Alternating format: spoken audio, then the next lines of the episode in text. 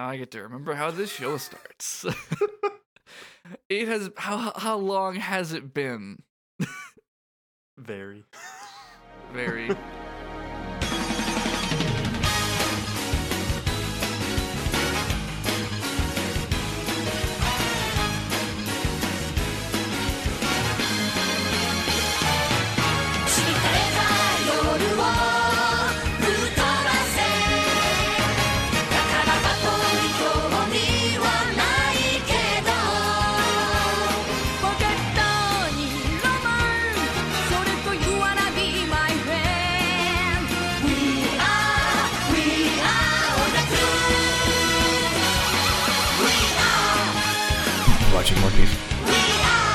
Watching One Piece. We are! Welcome back to We Are Watching One Piece Anime Rewatch Podcast for the anime called One Piece. We're back again. It's uh ooh, it's been a minute. sh- sh- sure has. It'll continue to be a minute probably after this one. It's it's uh it, it's for the effect of like we're watching it weekly, and that's why. That's the excuse I'm oh using. yeah. Is it you know to cover however many episodes you got to wait that long because it's a weekly show. Can you imagine what if this show was like we watched one episode a week and just recorded for like 30 minutes on it? Would that be would that that would be worse, right? I feel because it's shonen and like six episodes of uh, six the first six minutes of One Piece are the opening and a recap. So yeah. Well, yeah, there's only so much. God, I, yeah, I think it was I can check. I think it's been November yeah. and it is now January. Assuming I get this edited and out while it's still January, I am in Kingdom Hearts crunch right now. Yeah, that's that's that's the thing is like my my life is winding to the point like wow I can I can watch more and then it's oh Kingdom Hearts three. Yep. I am I am I am there. I am already there and I am dead. I have died. This is not a Kingdom Hearts podcast. This is a One Piece podcast. yeah. Similar to how I'm like screaming inside and crying about all of Sora's good friends probably dying. I'm this isn't exactly an escape. Uh No. this ep- this episode we are going to we're going to figure out Robin's backstory. Yeah, it's it's a good old time, you know. I'm like, damn, it's cold outside, it's gloomy, life's sad, but hey, Yeah? I get to find out how, uh, what Murder Mom was like as a cute little kid. I bet she had cute little adventures of stealing books from the library, and that's why she's wanted, is she stole so many books from so many libraries and didn't Mhm. return them. So that's why that's why everyone's after her. That's why the government wants to kill her. Is $1,000 for every book. yeah. but no, right away, it just shows Robin minding her own business and uh, kids are harassing her. Yeah, no, it sucks. Uh, we're talking about episodes 275 and I think 285 is what I called it. Yeah, we were going to do longer and then I openly wept on my couch for the entirety of Robin's backstory. Like out the gate. like 10 minutes into this first episode, I was already in it. And it's like, uh, Robin's backstory always knows how to sneak up on me in my, my lowest points of vulnerability and just beat the shit out of me. It's So, anyways, y'all, y'all in for a great episode. it- it's it's like those comics where it's like a, a disem, like a, a vague figure labeled like depression or something like that, but instead it's Robin's backstory about to beat the shit Yeah. out of you. Uh-huh. the fucking like several texts on the phone where it's like depression, everything sucks, anxiety, no one likes you. Robin's backstory just lol. Followed by the lay down, try not to cry, cry a lot meme. yeah. This is this has been my whole day. Fu- so yeah, the, we left off with the straw hats, like standing on the court. I think it's a court, right? Courthouse. Yeah. I remember being unsure of it last time as well. Uh, they're up there. Spandam motherfucker piece of shit gives CP9 permission to kill the Straw Hats, but as long as it's on the Tower of Justice, where he is, so that way he is protected at all times. 'Cause he's a piece of shit. Uh, and then he boasts about having the Buster Call button, and this is what sends Robin into uh, I guess you could read this as her life flashing before her eyes, or just reliving the traumatic experience, Yeah. which does make it sadder if you think about it that way. Before it starts, she says to, uh, oh man, my notes just point out something. Um, she's talking to Spandam about this and says, You said Ohara is wiped off the map, but you can't see humans on a map. And that's why they're able to do such a cruel thing. She says, We get a couple flashes of the island being destroyed and a bunch of cannons going off, and then it sort of fades into um, an image of the island before anything happens to it, and then just hard cut into this fucking upbeat Zydeco Jam opening. And that's not the only time the opening and like the eye catch is just extremely well timed and funny, but it sucks. yeah. And then and then yeah, we see Robin as a kid. It's I think it says 20 years ago specifically. Yeah, 20.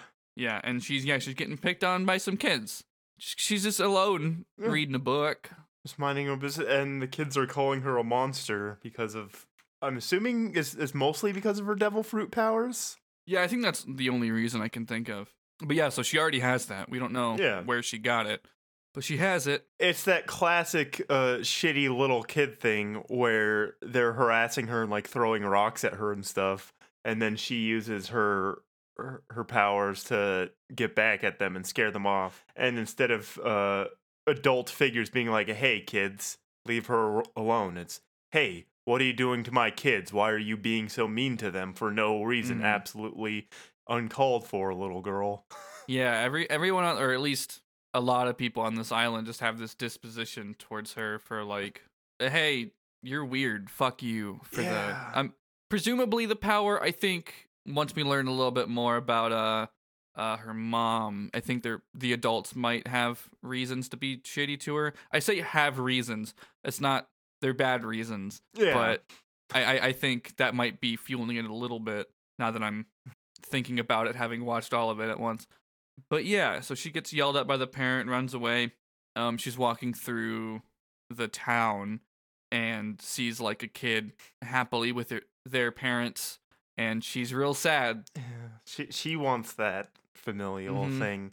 The kid, the parents just like happy, like, oh, what do you want for dinner? And letting the kid like have fun and choose what to what they're gonna eat and stuff. And she's just thinking about how she doesn't have family.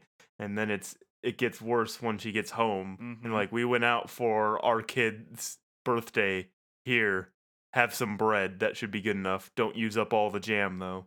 hmm Yeah, she she she walks into this house and says, "Aunt, whatever the name is, I'm home." And then yeah, finds a letter that says, "We went out as a family. You can have some bread as long as you don't eat too much of the jam." And then a long list of chores. Uh, and it's just it's just it just hits you fucking fast. Yeah, it's setting up the the sad constant in Robin's life how no one really wants her around. yeah, she has never once felt true joy. I would say, and it sucks. I just want Robin to be happy. Me too. The, the the only thing, the only like glimpse that it's it, it could be worse is at least she has the power to have like 70 arms so I imagine so it looks like it makes doing chores easy. There's, it's it's not a burden at least. Yeah, I, it's probably still a burden, but I guess it, her her power isn't a burden, yeah. And I don't, that's probably part of why she gets literally used by so many people is because it is a convenient power. yeah Even Oda himself has said, if I could have any power, it would be that one. I would draw so much more manga. yeah he could finish up like years worth at, at a much faster pace hmm One Piece might end. does, does do you know if One Piece has a history of hiatus with like compared to like Mm. Berserk or Hunter Hunter? Not that I know of. Hunter Hunter, I know, is on hiatus because the artist, you know, gets sick. Hmm. But as I don't think so. I know I've read articles or interviews with Oda where he talks about how terrible his health is because his like his his cycle of draw all day and sleep for like six hours and then draw all day. Um, and it's it's rough. But yeah, I one he seems to relatively like what he's doing, and two, it's still going. yeah, I I know with like a comparison to Berserk, the big thing with that is he- draws like big elaborate two page like massive uh scenes. So it's like he dr- he'll finish a, a volume's worth and be like, "Damn, that took up almost a whole year. I need to take a break." Mm. um, which is fair. That's you know, yeah. One, One Piece.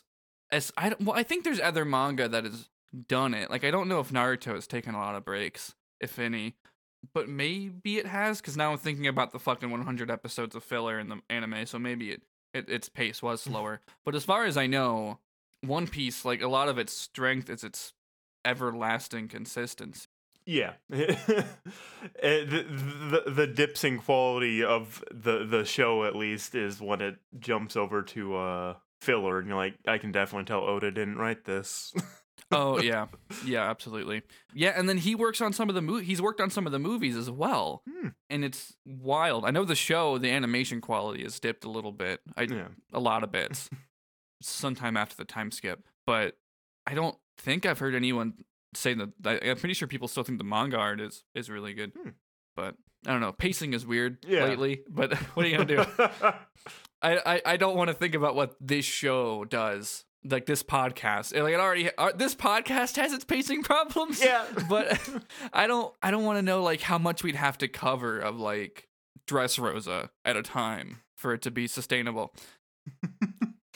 but that's that's not a problem that we'll have to deal with in this decade probably.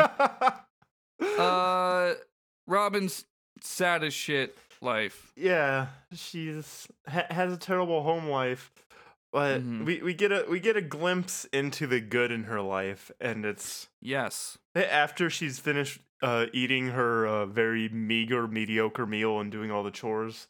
She wanders over to a big tree where uh, she goes inside, and everyone's there to wish her a happy birthday. Well, it seems that way. Yeah, Um, it, it it is a surprise party Yeah. for Robin. She she's coming to this library to return a book, and she is surprised with a party for passing a, a test, and now she can be an archaeologist. Pretty much, um, like yeah, it's like it's super happy, and she's like smiling, and it's great. yeah. Oh, and it immediately goes out the fucking window. Um, It's yeah. It, it it has it shows this nice thing that I think is a common through line in almost every single person's backstory. Yeah, Um, the Straw Hats. Uh, uh, not to say that the Straw Hats are all tropey. Even if I think if someone had that take, I would say, yeah, okay, sure, you're right. um, there definitely is like a common through line of like really, really passionate about this thing. It's the thing that gets them through the hard times, and it is taken away. and and, like how created bonds are stronger and more important than like fake family bonds. yeah, That's or- that's like or- a big thing with that. With like Robin's, it's showing that like she can rely on these people who she's organically made friends with, or like with Luffy with Mhm. Shanks. Nami doesn't have like a, an actual biological family. Same with Zoro. Chopper was disowned by his uh, reindeer family. I forgot he was a reindeer.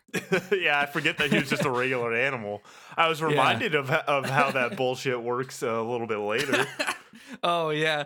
Oh yeah. I, I we've talked at length about how One Piece touts chosen family above Yeah. um so many other things, and I will always be grateful for that. I always uh, love that shit, and I think One Piece nails it. Yeah. Especially Robin's arc. Robin's arc is almost entirely about that yeah, and it's it's weird the way that like One Piece does parents. I think I'll I'll just save that thought for a little bit later in Robin's backstory. But I have a lot of thoughts about and and also things I can't talk about yet. I have a lot of thoughts about One Piece parents, y'all. Shout out to anyone listening to this that's like caught up with the anime right now. But like, god fucking damn, One Piece parents, y'all. Okay. Um. But yes, this party's great. There's uh, this. Um. I remember texting you that I was ten minutes into our first episode and I'd already started crying. Um. Because seeing Robin get really happy about this party was like, oh, my sweet child.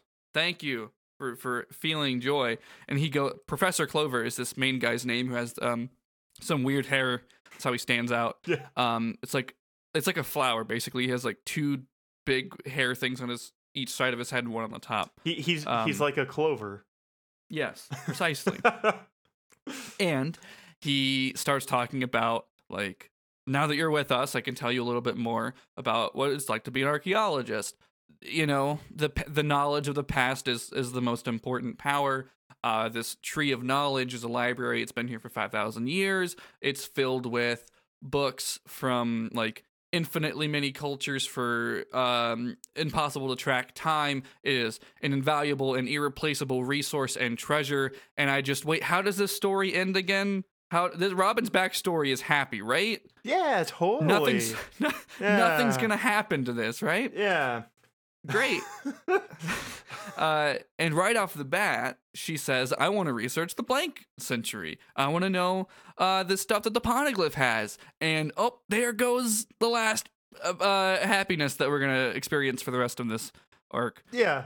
because that's illegal. and he's like, "Hey, you can't do that. It's super not okay and not safe." And uh, she knows that they've been doing it already. Yeah. She's like eavesdropped on them because they they won't- they won't let her into like their secret archaeology meetings about like where they have them in the basement where I think they're keeping a poneglyph. Yes. Yep. Yeah, she has used her powers to to sneak around Yeah. and witness some of this. And Clover connects those dots and is like, "We, you know, we're adults. We know what we're getting into. It is criminal, uh, whether it should be or not. But you, as a kid, should not have to deal with this risk. So don't." And that's then she runs off crying because she just wants to fucking be included in one thing that she wants to do. Yeah.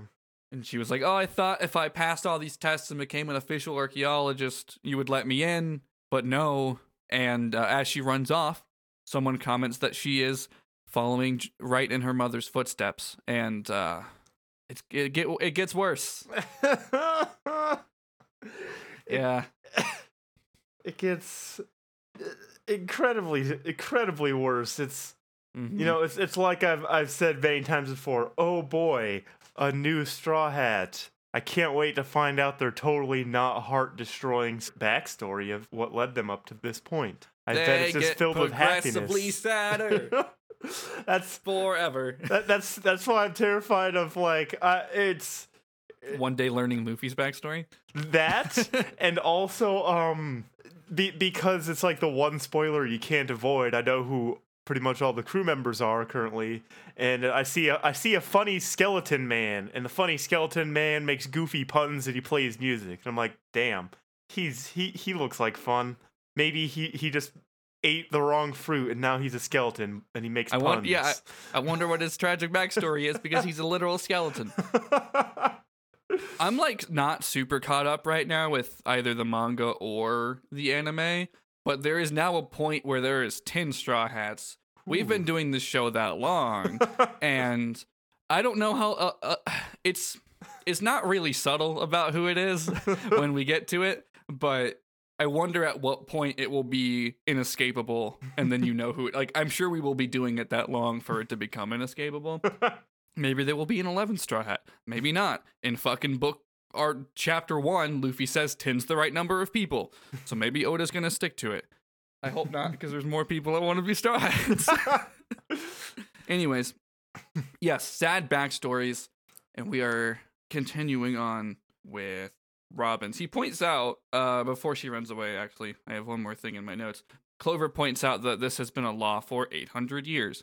Um just to slap that time on there. It's long enough that people have definitely forgotten about it except for the people in power. yeah I feel I I joke that I have a brand in podcasting that I I talk a lot about materials and and franchises that have gone on for way too long and are too complicated and I can't help but drawing comparisons between them because like when I when I when I think about the fucking the elders or whatever getting their hands on the poneglyphs and this ancient weapon and yada yada yada it's been eight eight hundred years since the blank century. I can't help but think that's just the Keyblade War, right?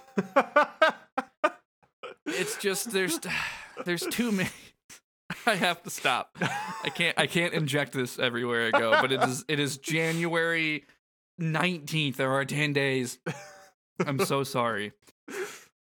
She's sad. Her mom. Yeah. Oh, it also we see a wanted poster of her mom yeah um when that when the person in the library mentions it and uh the next thing we see is robin walking on the beach and uh seeing something. What she see? What she see on the beach? She's just walking on the beach and she just finds a giant. Just like he's hanging out there. There's a giant. Yeah, happens. Yeah, he's just chill, you know. Mm-hmm. It looks like he's he's like kind of washed up onto the onto the shore there. yeah. and uh she she she quickly becomes friends with this giant. She's just have has a Mhm. new friend to talk to. It's like, "Hey, don't tell anyone that I'm here. Please. Please don't. Please, please God, please. don't tell anyone that there's a giant man outside of the the city. Fortunately for him, Robin doesn't have anyone to tell. That's that's the sad reality about it. It's, it's, there's no fear when she doesn't have anyone to turn to. Yeah, I think I don't know if it's this episode or the next where he ends up saying like, "Oh, you've been like you spent like every day with me for like a week. I think people might get suspicious." And she says, "There is no one to be suspicious. Yeah. There, no one will notice," which is terribly depressing. His name is Saul. I don't know when that is told to us. I missed it. It it happens. I think it's way later when we find out why he's there. Hmm. I my first note of his name is in this next episode 276, but I definitely missed it the first time that they talk for a long time. But yeah, he's building a raft. He's gonna get out of the. He's gonna leave eventually. He's not really in a rush. He's enjoying Yeah. uh hanging out with with Robin. She's a nice kid, and I think he, you know, has this paternal instinct of this kid's fucking sad. yeah. And, and I feel bad. And I like his um hi- hi- his mention that like he's not of the same tribe of giants as the ones in Elbaf. Yeah, he says like, "Don't compare me." Yeah. to I don't know why, but I, I feel like it's mostly for us, the viewers, so we know he's not just going to try and fight everyone. But but I, I I just I like that quick mention of oh I'm not a dumb Mhm. idiot who would fight over nothing for a hundred years. Why why don't even accuse me of being like that? yeah, we'll, we'll learn about uh, a little bit more about him later. But I think definitely that does, I think, chalk up to him thinking maybe a bit more for himself than any giants we've seen. Yeah Like he very much has his own sort of sense of morality and, and ideas yeah to to get way ahead of it. But the next episode, Robin talks a lot about you know her goals and her aspirations to be an archaeologist Well, and b- whatever. b- before that, this episode has oh yes, has the the moment where I'm like, huh, wow, this is cute. This isn't going to be totally emotionally destroying later. Where he's she comments on his laugh because he has Yes. that that weird laugh that's like skipped it. delicious, and Mhm. she, she's like. No, it's a nice laugh. And he's like, so, so why do you laugh so much? And he's like, well, if you laugh, it'll make the bad times feel good. It'll make the current moment feel better because you're laughing. And me sitting there with my dog, wow, this isn't going to be emotionally devastating in uh, half an hour. this isn't a coping mechanism. yeah. Oh, yeah. Yeah, he mentions that she should laugh more. yeah. That's good. Sad fucking kid, man. Feel so bad. Also, what I originally thought you were you were stopping me to talk about before this episode ends, uh, we see a ship that is crashed at like the shore of the island, Mm. and walking up onto the shore is a face that we recognize from that wanted poster. No, we do know her name. They have said her name. The Yeah. subtitles spell it like O L V I A, but it sounds like they're saying Olivia every time. So I'm gonna say Olivia. Nico Olivia. Yeah, it's easier than saying Olvia. Well, yeah, it's just like that's just straight up not what they say. Yeah. I don't know what the dub uses, but Probably they'd pro- just say Olivia, I'd imagine. yeah, I mean they still say fucking Zolo. So Oh, they do?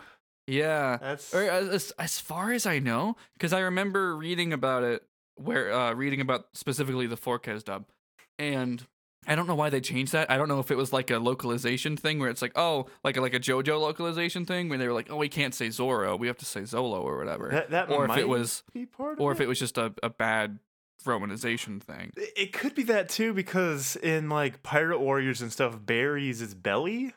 Yeah, I mean, yeah, R's and L's are are a thing in That- translation a lot. Yeah. from Japanese into English. And yeah, I don't know. As far I remember reading that like the Funimation dub because they initially picked up where the 4Kids left off Mm. before going back and redoing it, Yeah. that they just kind of stuck with Zolo.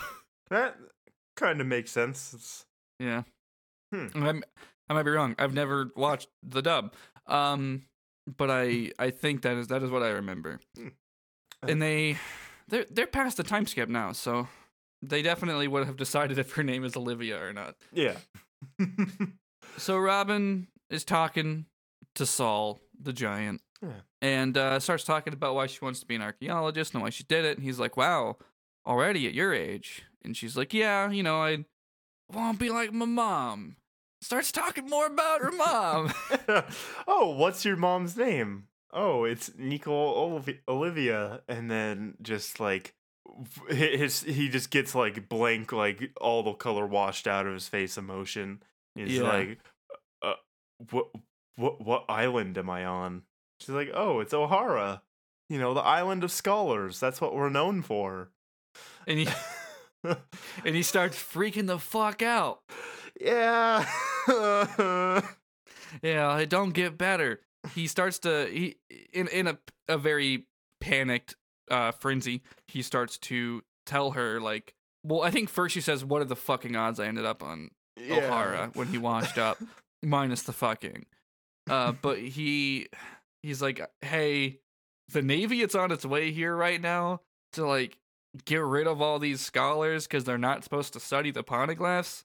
Which is, uh, I mean, Robin kind of reacts the same way I do, where she just keeps saying, "What? What? You're lying. What? What?" And he's like, "Don't tell the Navy that you're a scholar." Also, your mom might be here. Hard cut to opening. yeah. no.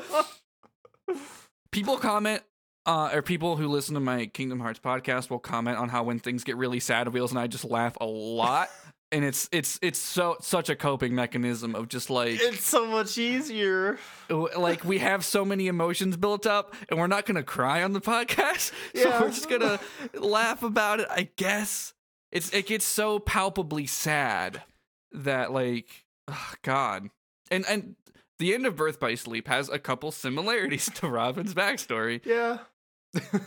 oh i'm asking you as a friend to put an end to me so after the opening or maybe bef- it's after the opening we see um okiji is here but you know 20 years younger yeah, Um, he he looks significantly younger, but doesn't seem like much has changed. He's he's No, he's very much the same dude. yeah, he's he's been chill and laid back his entire life. hmm Ice cold. He is also called Kuzan. I don't know if I said Okiji and I shouldn't have, or if Robin said Okiji when we met him the that's first what, time. That's what she said. Yeah. Okay, Okiji is his name. Uh, Kuzan is like his military name. Like the admirals and vice admirals. Uh, well, I think actually, I think it's just admirals have like names that aren't actually their names. And I had Hmm. forgotten about it until he was called Kuzan in this episode. Okay, I was wondering about that because it, they didn't have like a different subtitle for it, so I Mhm. wasn't sure if it was just like Funimation got lazy when making the sub, or if it was like supposed to be a translation of some kind of special mil- military rank. But that makes more sense now. yeah, I I don't remember the other ones now, but because Okiji is the only one that I, off the top of my head, could say. Oh yeah, his name's Okiji, but he's called Kuzan. It's irrelevant for now. But as far as like that being kind of confusing because we met him as Okiji, Yeah, and there's pretty much no reference to I think I, his I name. maybe just figured it was like a more formal name, like his name could be Okiji Like last name, yeah. or something like that. that also makes sense because I, I guess like out the gate you recognize that that's him. Yeah, I, I, I, would. I wasn't sure. I wasn't completely sure until he proved it was himself. I was like, Mhm. he he seemed older. Maybe it's like his dad or something, and they just both happen to look pretty similar because One Piece has done stuff like that. I mean, Yeah, uh, Robin's. Robin's mom is just Robin but white hair. Uh huh. Oh, I might have it backwards. I think um I think Okiji might be the the admiral name. Hmm. I'm looking at like some other admirals. Um but it says Kuzan, better known by his epithet Okiji. Hmm. And then the there's an admiral that I know by Akainu who no longer uses that name. So I I don't know. I don't know. as long as we know who we're talking about, I Yeah. think we're good. Uh All right. Also, don't look up Kuzan. There's a lot of fucking information on his page that you don't need to know yet. See, th- yeah, that's that's the problem. Is like I'll be at work and I'll be like, huh, I want to read about a wrestler, so I'll just look at their Wikipedia page or like their wrestling wiki page, and like Mhm. I'm like, huh, I sure want to read about Luffy, and then I'll scroll down and I'll and be like, oh wait a minute, I can't. this Whoops, is going to ruin whoops. everything. Yeah. Backstory. Wait, no shit. he was the One Piece the whole time. He has become a, mere concept. Okay, so Aokiji is here. Everyone is here. Olivia has come to warn, you know, the scholars that shit's fucked. She also knows that shit's fucked and is running from the Navy. That's why we see Aokiji as they were on their way to Ohara. yeah, Being led by a guy who I don't know when we get his name, but it is Spandine. I think we do. We get get it on the ship as Spandine, and I'm like, huh, that sure does That's- sound familiar. It And- sure does. And oh wow, this guy is a goofy, bumbling idiot too. yeah, and he cares about himself more than anyone. also, I definitely gave it away in the last episode. Uh, the nepotism. There's actually a line later where he says, uh, when he thinks he's been shot, and yeah. he says, "I tell my, you know, m- replace me with my son." yeah. It's it's funny, but I hate it. uh, it's funny because he's the butt of the joke. But, yeah. Uh, so Olivia comes to warn everyone, and they basically say, "Hey, um, we're gonna stay and protect this history because we're idealists." Um, and the physical representation of the history is more important to them than the, what they remember, I guess. Yeah. Um, but you know, I get both. Olivia just wants them to not fucking die. yeah. She leaves. She mentions something about um not going to see Robin. She she very willfully is like, I don't want to have that connection to her because if I do, she'll be labeled as a criminal's daughter forever. I don't want her to carry me as a burden. Robin just wants a mom though. Yeah. She she she mentioned to Saul that like, hey, I, I barely remember my mom. I can't I can't remember what she looks like. I just know I have a mom. hmm And he, and she knows that she went off on a boat to do archaeology work.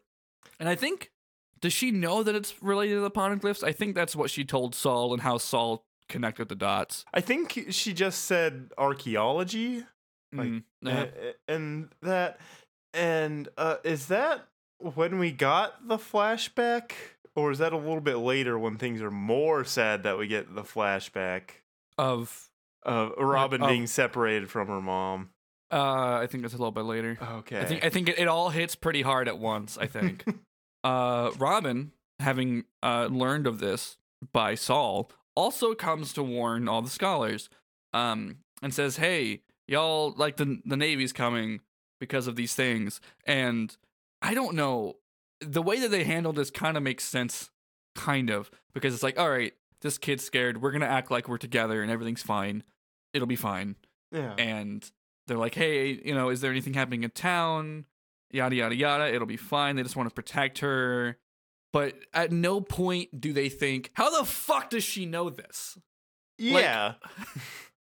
Like, I- I think they would have to assume that that she met a navy officer, learned this, or ran into her mom. yeah. And they know that, it, and they know it wasn't the latter one. So I don't know why there isn't more concern about this situation. But The- whatever. th- the like events should have been in reverse. It should have been Robin being like, "Hey guys, the mil- the Marines are coming to kill everyone here because mm-hmm. of everyone being archaeologists." And they're like, "Haha, you're a silly little kid, just being a dumb kid, not knowing what you're talking about." And then she Yeah. ru- runs away mad, and then we still get that incredibly sad scene of her running by her mom, and then uh, Olivia comes in and says it, and they're like, "Oh no, R- Robin was just in here and said that, and it's real." Yeah, would have made more sense, but alas, oh man, there is so much still in this episode to to punch us. But uh, Olivia, Olivia is in the, like she runs into the woods or whatever, and she notably took a gun from behind a bookshelf in the library. Uh, so she has a gun and she shoots Spandine. Spandine, uh, and this is yeah he thinks he's been shot, but it just kind of went through his, his coat or whatever, and he Yeah. freaks out. Uh, and she says she comes out of the woods and says, "Next time I won't miss." And they talk, and she's. It kind of seems like she's just trying to like give herself up so that they don't go deeper into Ohara Yeah. because she's still trying to convince them that like she doesn't have connections to this place. They can't use um the work that she was doing and other archaeologists have been doing to connect it back to Ohara because they've been tr- trying to do that forever so they could Yeah.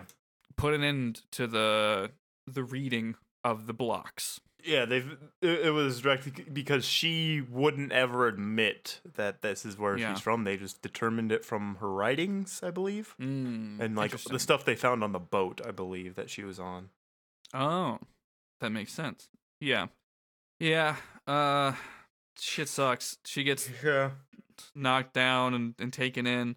We also see the library start to get trashed by people. Uh, the well, the navy. We skipped over a scene where uh the government tells the the normal people of Ohara to to go get on an evacuation ship because uh the scholars have been committing this crime, and they're like, yeah. eh, the people are understandably like, well, if I mean, if they did a bad thing, why do we have to worry about it? And like, in the most menacing way possible, the government's like, all we're supposed to do is tell you that you can make your own decisions from here. Yeah.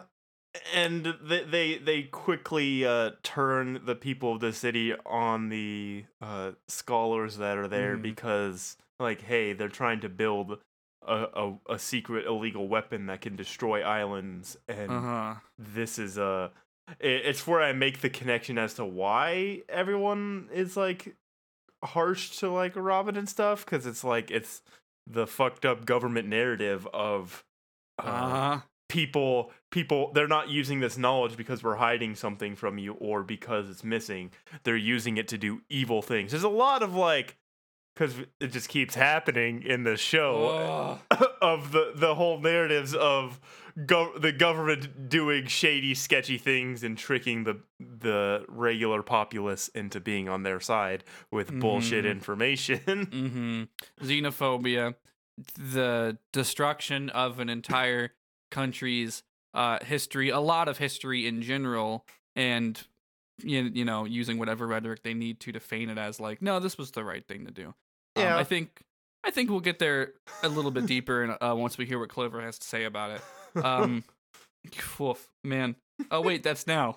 yeah uh yeah so the next thing we see is robin with all of the scholars like outside of the tree and clover being like please leave don't tell them you're a scholar just leave on the evacuation ship it'll be fine uh it, it you know it wouldn't have been fine um but also my, my notes say um uh like olivia is is like also brought in by span diamonds thrown on the ground and she overhears at Clover or someone say Robin's name and like looks over and is like, "Oh, I don't want to be connected to her for for her sake." And my notes just say, "Have you met Robin?" like I, I I think I think that that sense of discovery for her was always there. yeah And the episode kind of ends on uh Spandine walking over with this snail phone with the the five elders. I think we talked about the five elders before um just unsure about what the government structure really looked like. yeah Um but yeah, the, the five elders, which my subtitle said the five elder stars, which is hmm I don't know why. They're five elders and they're on the phone and there's, you know, saying like I guess I don't know, I guess they're just like talking about like, hey, this was this is illegal and and Clover stands up to yell at them and we we get, you know, the bulk of that in this next episode 277. But Clover very very effectively breaks down the situation as the the government blocks off this knowledge because of the weapon. Like there's there's information in the poneglyphs to make this ancient weapon, or actually to revive um, a weapon that has existed and is capable of destroying a lot of things. And because of that, they or presumably because of that is it is illegal to read these big old blocks of knowledge. And Clover says, yeah "I don't think that's it, dog." Yeah, he he makes he, he makes the the. The, the real point of it is like this is stuff that needs to be known. It's not supposed to be Mhm. hidden from human beings. The fact that there's this huge chunk of history that no one just knows anything about is incredibly concerning. Yeah. Uh, They have this false narrative of, yeah, you're just gonna do illegal things with it. yeah, of course. There's, uh, and I think Clover straight up says like, "Yeah, it's convenient, isn't it?" Yeah, it's a convenient excuse to use to vilify us. Mm-hmm.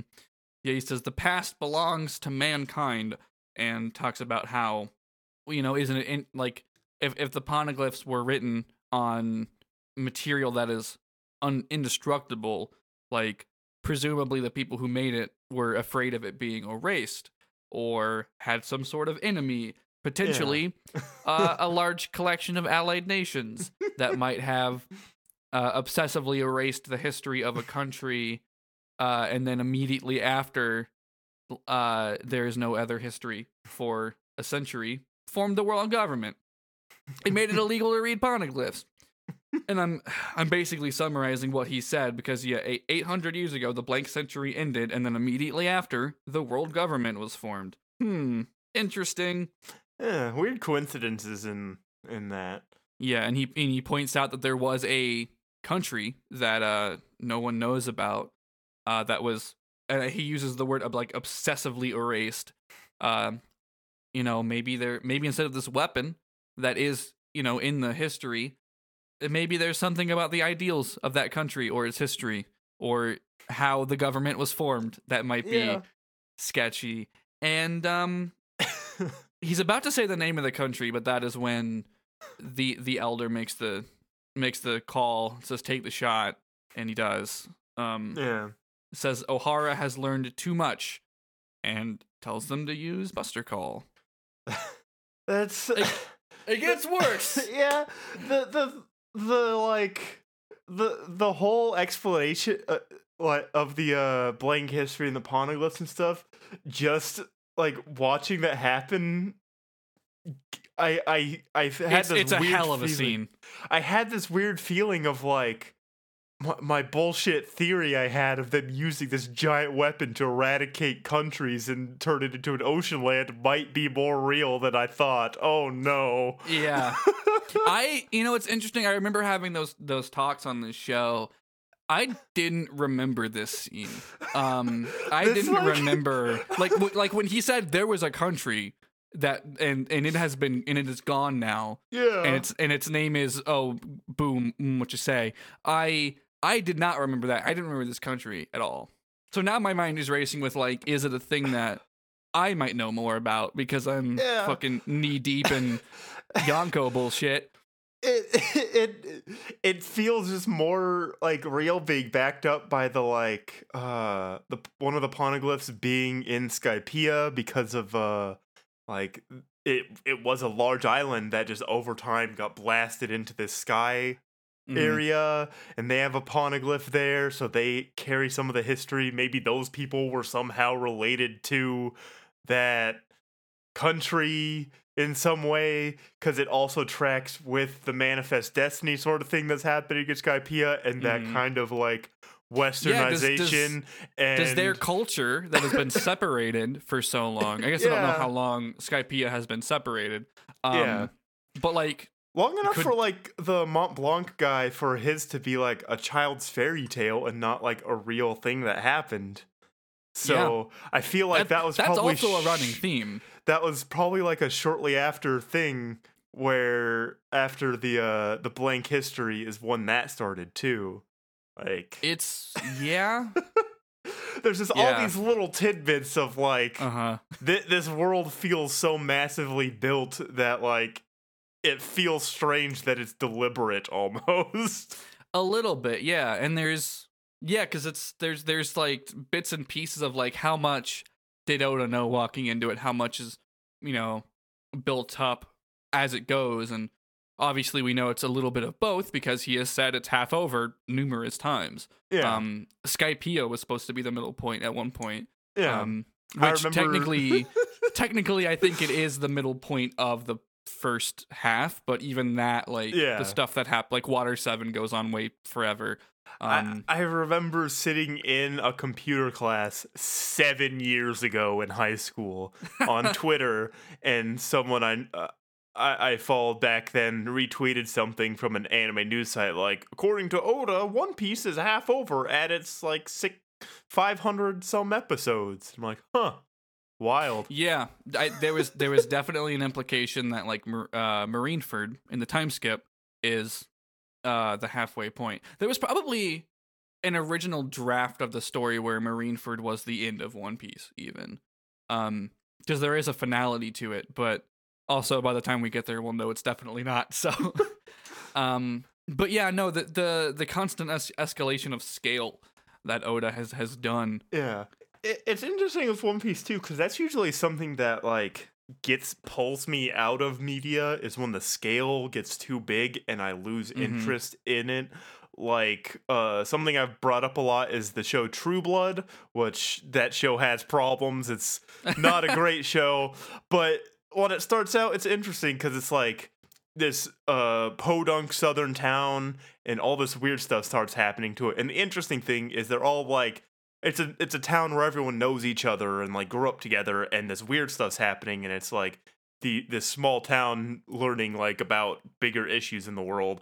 And then by the end of season 3 of it it's like all their shit is covering the entire country. I'm like, I'm not interested Oh. in this. And the, Yeah. to to like finish up, I think I've mentioned this before with the like talk of the blank history and stuff. I like that it's a believable gap that everyone's eight- forgotten. 800, It's- 800 years is it's totally not believable. it's not the Star Wars thing, which I don't. I, I Star Wars is something that I don't. Uh, it's just scary to talk about anymore. But the like thirty year gap between episode three and episode four, where everyone's like, "Those ancient religion, no one believed the Jedi," doesn't make sense. Or Mhm. like, have you seen Demolition Man? Oh, not a very long time. Oh well, well, the big thing of that is like after fifty years, uh, society is like super uptight and polite to the point where you get fined for saying swear words in public and stuff. Ah, And dang. That's that's the that's the whole thing with it. But it's like there's people who remember when California was a hellhole fifty years ago, and they're just abiding by all this. So it there's that weird disconnect where it should have been like. 200 years and this uncouth guy who's unfrozen is shaking things up versus 50 years when he's like talking to someone he knew when they were Mhm. the same age. So we get Yeah. a believable gap. Like yeah, I, I I wonder if that quick escalation from point A to point B is supposed to invoke some sort of fear. Uh, but the yeah the the 800 year gap is it's super believable and it's not like vague. I, I like that. I like that One Piece puts numbers to things. Like we, I, I feel like Gold Roger should you know should be older than he was based on what we know, but mm-hmm. also it's not vague enough. And again, to fucking drag Kingdom Hearts, we don't know when the fuck fucking anything was, and. It, it, the whole like oh nobody remembers the Keyblade War. The more you find out about the Keyblade War, maybe they should. I'm confused, and just sort of in general, I actually some of Unchained is kind of taking away that confusion. And fucking Riku said the words time axis once, so maybe it's fine. oh no. Uh, oh, don't get me started on the time axis. But again, One Piece, I, I think its details are are some of its strengths, in that we we we kind of have clear lines of like when things were, and it it makes sense. It's not. I don't know. The M- the MCU tried to establish like concrete years and they fucked it up. The same with goddamn Harry Potter or whatever. Not that I'll like I remember reading a story at some point where Ste- Stephenie Meyer, um, J.K. Rowling, Stephenie Meyer. I was I almost said she's a better writer than J.K. Rowling, and it's I don't think either are particularly great. Um, J.K. Rowling tried so so hard to never mention a year or a time frame, um, and I don't know why. Probably for the sake of um, something not potentially being inconsistent, but also maybe so it was always sort of relevant to read whenever you're a Uh, child. yeah.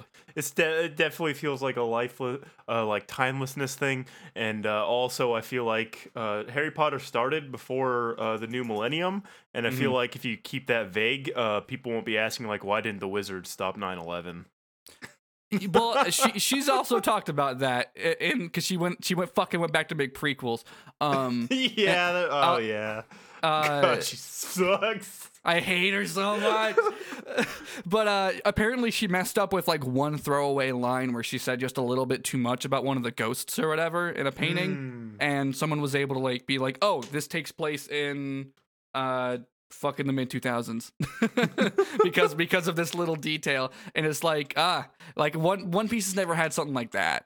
Yeah. One, one Piece is One Piece isn't gonna end with fucking uh Luffy on a, a MacBook like Naruto did, but which I fucking I love that panel of Gaara on a computer so much.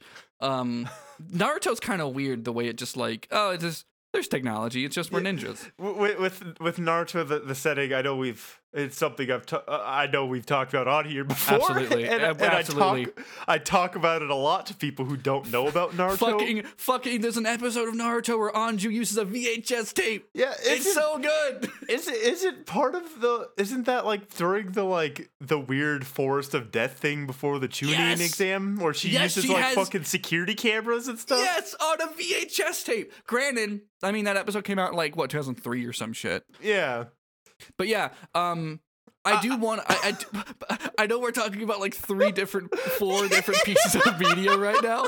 I want to make it clear that in the fucking Harry Potter prequels, it is established that the wizards chose to not stop the Holocaust, like consciously. Because she can't commit to an alt history, but she wants to make this story forever. She's Yeah. a bad writer. There's- Anyways, Naruto's VHS tapes. I, I, I have I, I I have two things with both these because we're just they're not even talking about One Piece anymore. It's whatever. Um, We will later. It's fine. Naruto, I, I think the thing that they've like hinted at, and I don't think the the author, I don't know his name of Naruto, has explicitly said, but I think the implication of Naruto is that it takes place in the same year it's being written. It's That's what just I've heard. Yeah. in like a hidden continent, basically. That's why Mm-hmm. one of the movies is Naruto and friends being hired to be a bodyguard for a movie star. Like, Yeah. Yep. that blows my mind every time I think about it. Yeah, it, it's it's it's interesting how like different pieces of media. Just to tie this back into one piece, it's different. It's interesting how different pieces of media, uh, like this, will choose to interact with alt worlds, alt history, or whatever. And like, yeah, Naruto takes place whenever it's being written.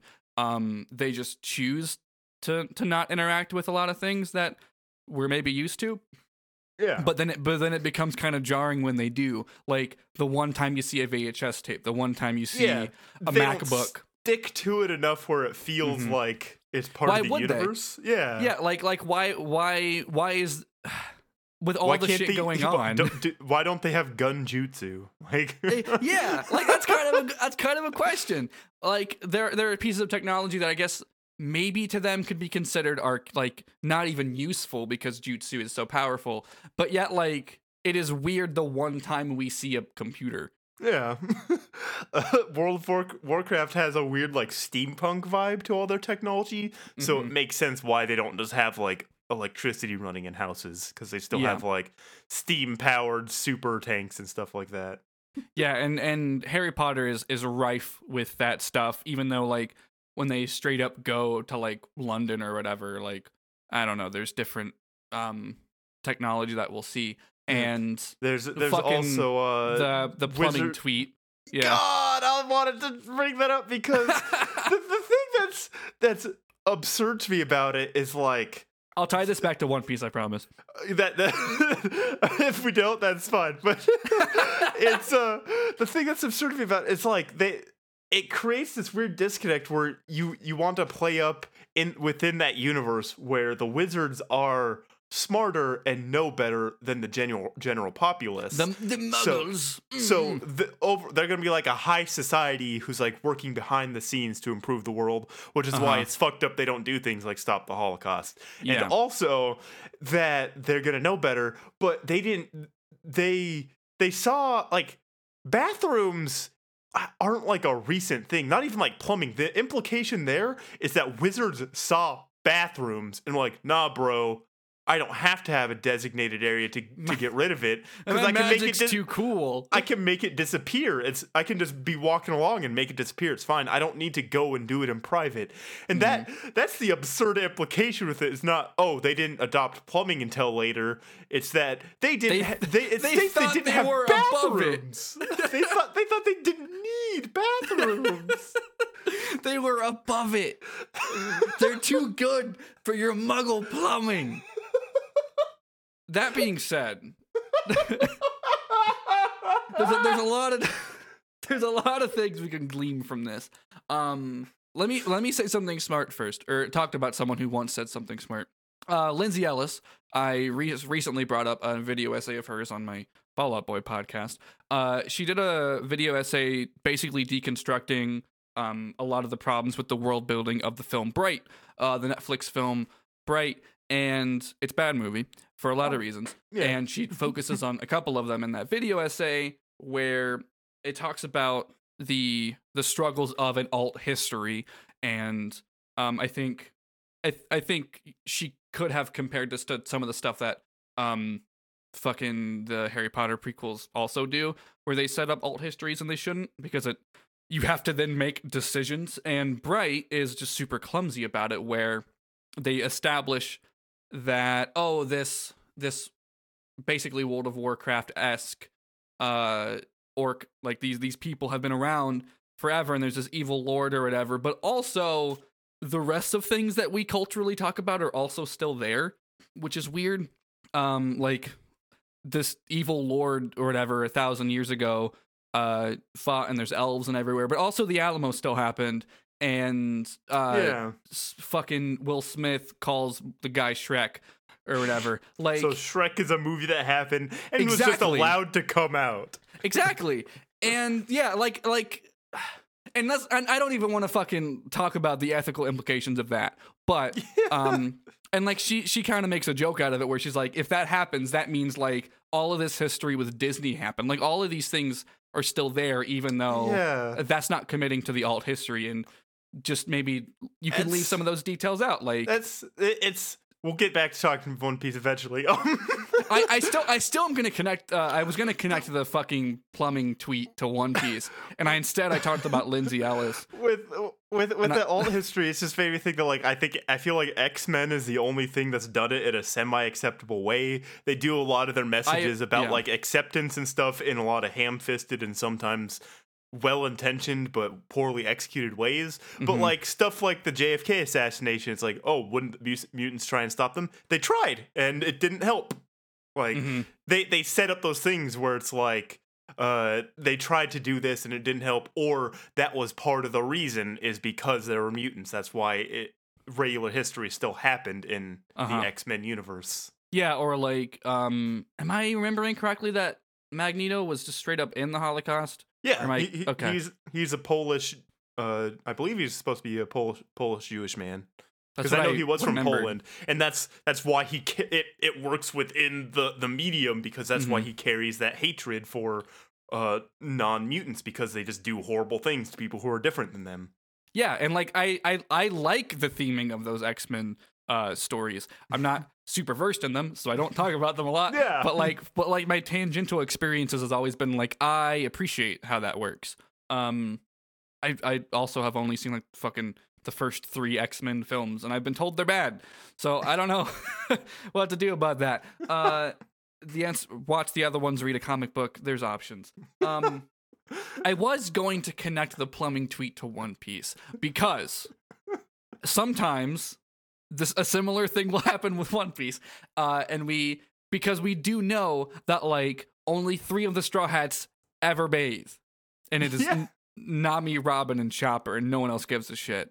Um, and just like little details like that. But um, the thing the thing about One Piece is like complete like it's an it's an extremely well built structured world that like all this history lines up and is believable like the 800 year gap um the age differences that have allowed um you know Robin to see things and Franky to see things and these kids to be learning about them this well no we'll, we'll learn stuff about Brook who is you know 5000 years old that's an exaggeration but old um and so far, so on and so forth. Like all of it lines up and it's believable, and it's just so committed to what it is. It doesn't like it somehow hasn't dropped the ball yet that I can think that I can think of. And like it, it brings in when it wants to do different things, it brings in its own logic rather than rely on something Like- else. Like it like invents the- yeah, it invents the dials. It has the snail phones, um, and it's just that's just a thing we accept. Uh, yeah. and it you know like as powers escalate it relies on its own logic and its own rules like luffy using his legs as a pump rather Yeah. than just yeah he just gets stronger by chi you know Yeah. not to harp on other shonen that you know does that and is still good and cool but One Piece is very much like rooted in something it, it it speaks to uh Oda's like awareness of his own product. Because Mhm. a, a thing with with Dragon Ball, and a lot of people are like, did did did Toriyama just forget about this character? Is that why he doesn't show up in Dragon Ball Z that much? And people will bring up in interviews like, so what happened to uh, Mercenary Tao? And he's like, I for- I forgot I wrote that character. so that that's if you ever wonder why some weird things are Dragon Ball, it's because Toriyama just forgot that they Mhm. existed. Yeah. I think um the the only time something like that has happened at One Piece where it wasn't even forgotten about so much as maybe something changed after it was set up is the beginning of Skypiea there's a big shadow or like giant in the figure that we see and then later we find out that it was just a shadow because like Luffy does it and there's a big Luffy shadow. And I was like, well, that's disappointing. I was hoping it was something Yeah. bigger and more interesting. Um, but that's that's all I can think of. There's a lot of um, Oda, Oda is painfully aware of what he has set up at all times. I think. He I- I- definitely has like a big spreadsheet, or it's probably a physical thing where he has Yeah. like links between characters and like certain story threads that he's waiting to pay off and stuff. Mhm.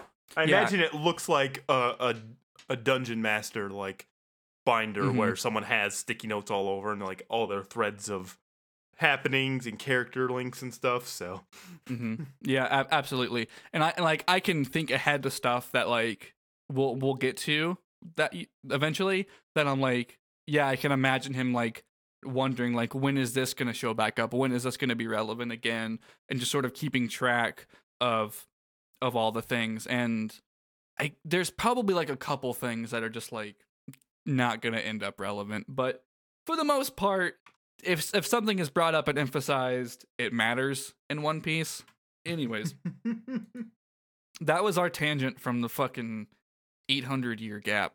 Um we we've been recording for like an hour. So, Yeah. I'm going to go get another drink and I'm also going to use this opportunity to slot in a promo for another show. And before I do that, I'm going to explain that now that we, I was going to do this at the top of the episode and I forgot. Uh, this show is now on a network that I made called The Orange Groves.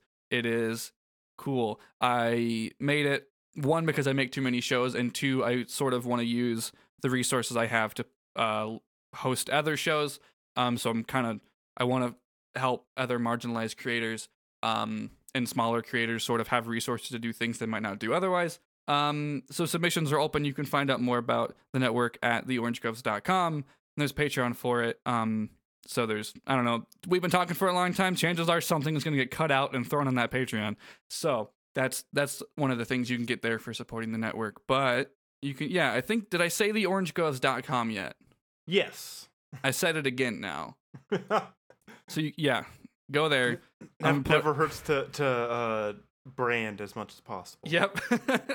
and uh yeah, so I will put a promo here. And then when we get back, I'll talk about um the rest of this extremely sad Robin backstory. Welcome to 294 Note Streak, the best idea for a podcast of all time. We use a bracket to rank every song that's ever been in a Guitar Hero game.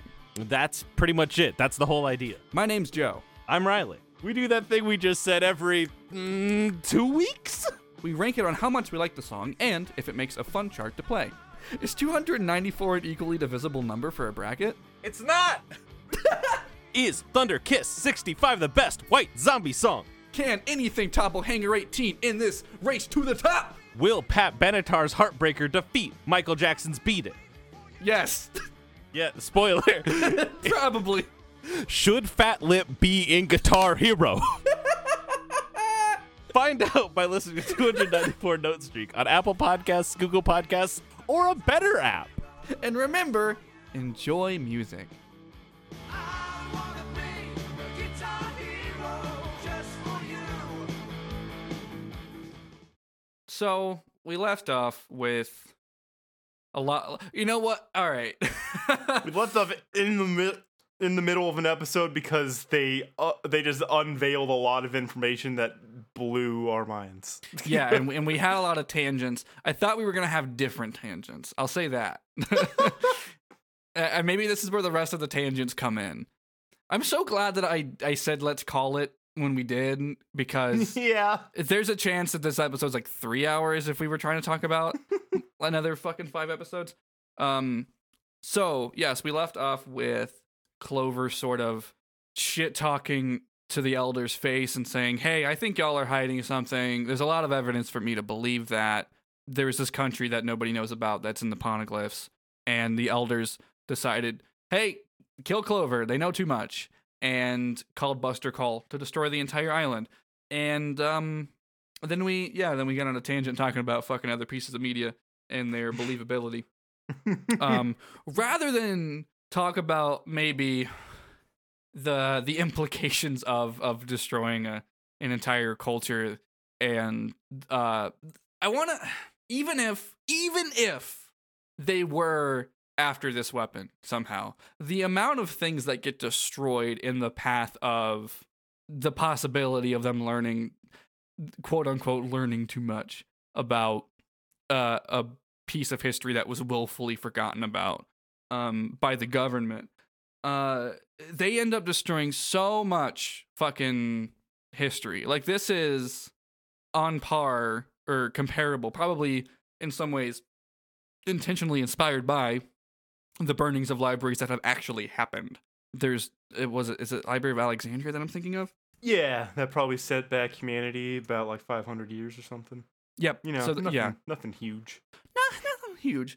Um, it's pretty bad.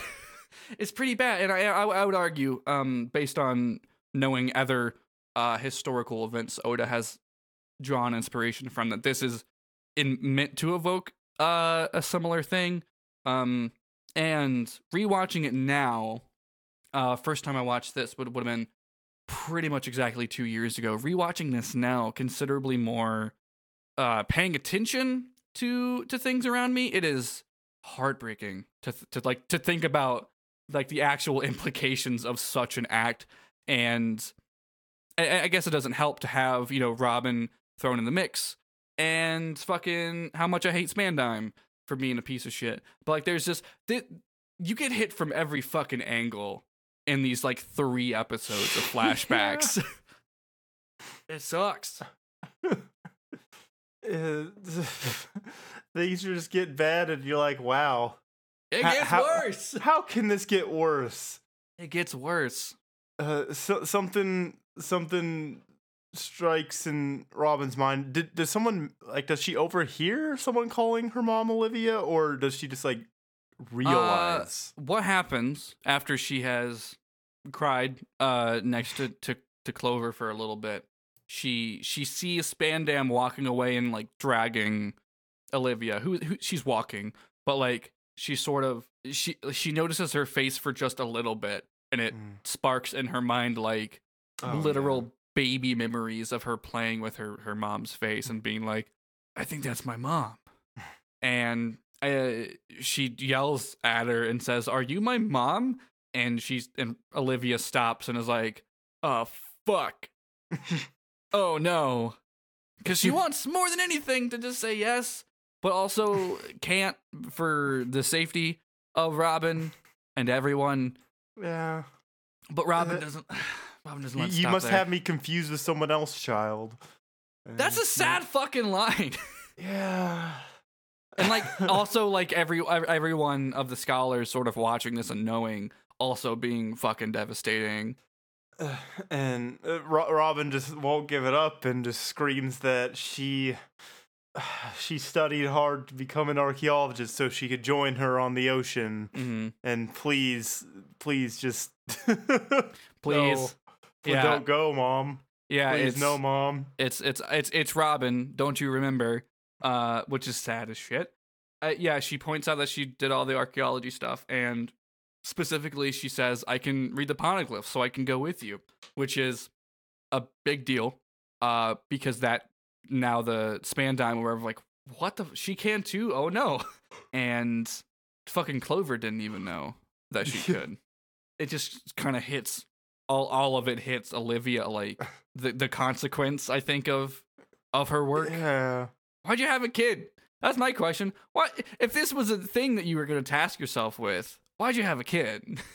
Yeah, there's definitely that that that was definitely the like what it felt like with the flashback too with her leavings. Like, why why why'd you have a kid? She's so young.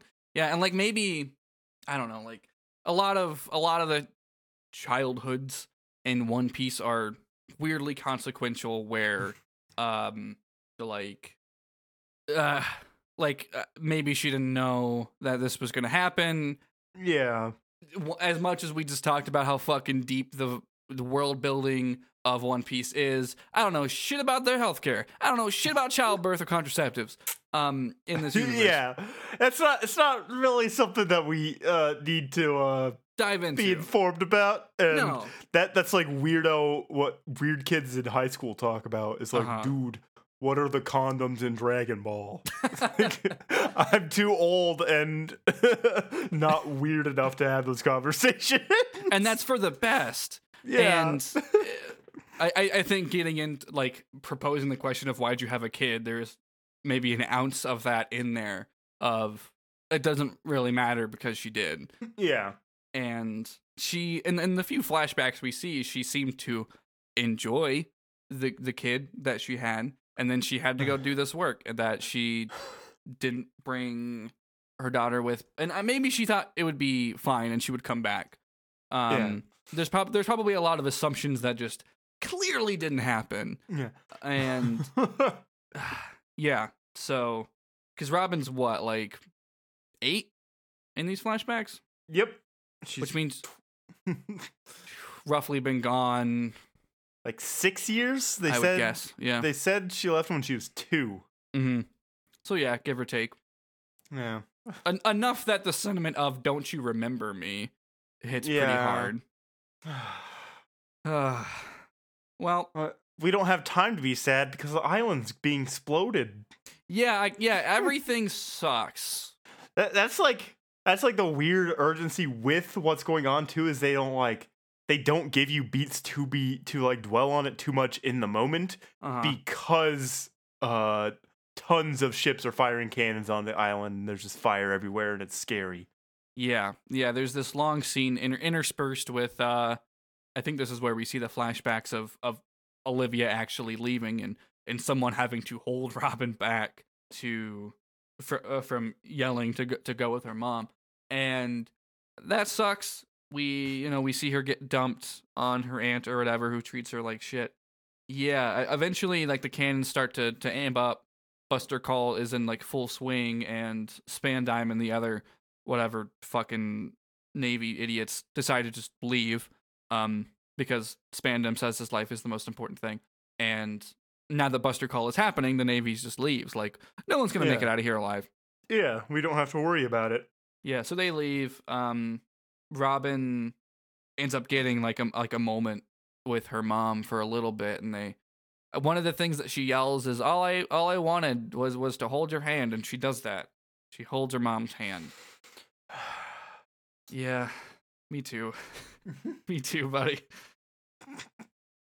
It's even worse like talking about it. Yeah, yeah. Uh, it, it's it's weird because it is so hard to properly convey like the the weight of it.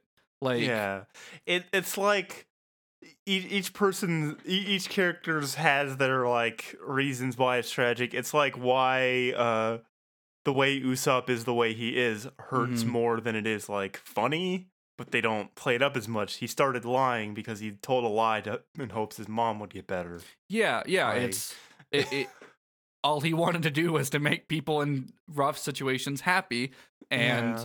it it became a thing that he just is. Um, Yeah. yeah, there's a, that's that's a, a trope in shonen is too. Like this character's uh, catchphrase or reoccurring theme is secretly a coping mechanism. Um, because of whatever, and I, it's not that we see Robin go around going dead or CCC all the time or whatever. Yeah. At least after this uh, flashback is over, but uh, there's definitely like, you know, her her coldness and her uh the fact that we didn't know anything about her. You know, it makes sense Yeah. um because and because we'll see what she like lives through Yeah. uh as a result but yeah she uh she just like talks to her mom for a little bit and cries i cry i cry so fucking much watching this shit it's, oh, it's rough dang dang yeah. Does I, think I think my dog can tell that I'm being upset by the happenings in a fictional universe and is desperately trying to get into my lap and make me feel better. that's that's a big mood my, my, my, my cats do that too they can tell when i'm Yeah. suffering yeah. and uh well So especially Batman. Batman's not like super cuddly most of the time, but when I am sad, she is with me. And bless Yeah. her. Or sometimes he'll like try and uh show me how to play with toys because he has fun with toys, so he wants Yeah. me to have fun. Oh, oh, that breaks my heart. Yeah. Oh no. Uh, That's like a, a fictional thing you'd see, but it's just actually what he does. yeah, that's like that's like fucking the dog on the first island or whatever. Like shit. Oh, oh. Here I was trying not to cry on the podcast. Okay. Uh, this, Uh, we're not emotionally equipped to deal with this show sometimes. Everyone. no, I, I I've been dreading this episode. I think. we we have we unfortunately have real lives outside of uh of podcast world. Why though? That's what I'm trying to to get out of. That's that's my end goal is to exist digitally. Yeah, that's the, the the true ghost of Joe is just whatever content I make and leave behind. Um. So Robin and Olivia have this touching moment. I don't really have a lot of notes about their conversation because I was just kind of sobbing on my couch watching it. Yeah, it, it was just it was this quick thing of Robin is getting what she wanted and under unfortunate circumstances, and that's Yeah. what makes it hurt. Is like she Mhm. just wanted to be with her mom.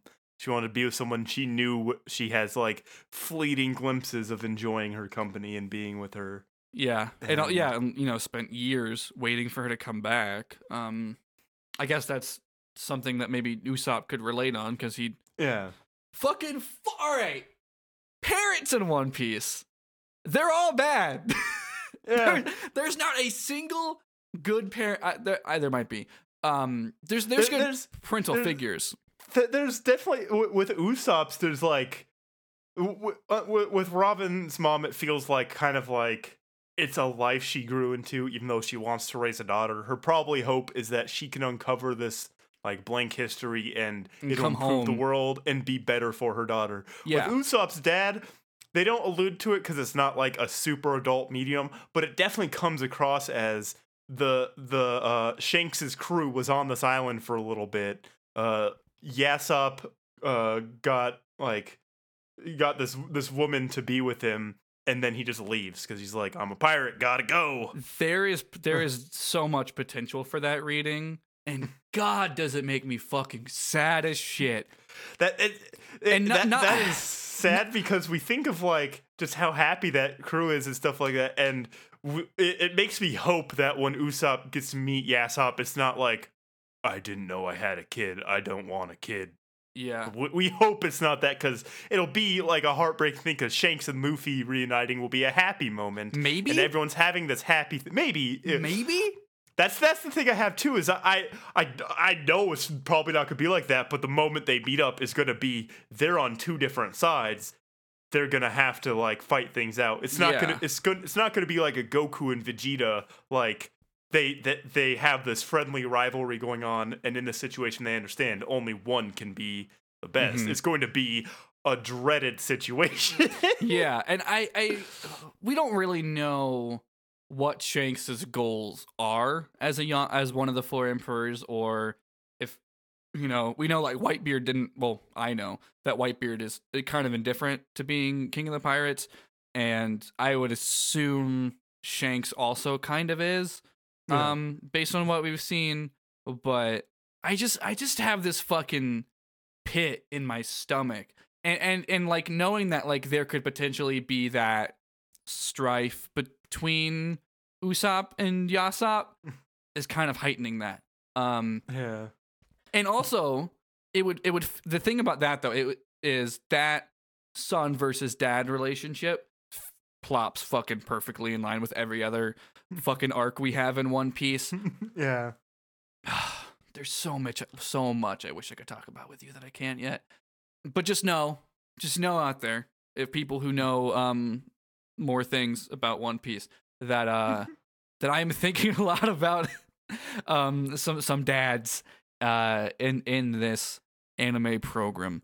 Um and and I I I I I enjoy that this show and manga has such a reliance on found family and has like all these people who have been like I've been slighted by my family. I've been slighted by my family.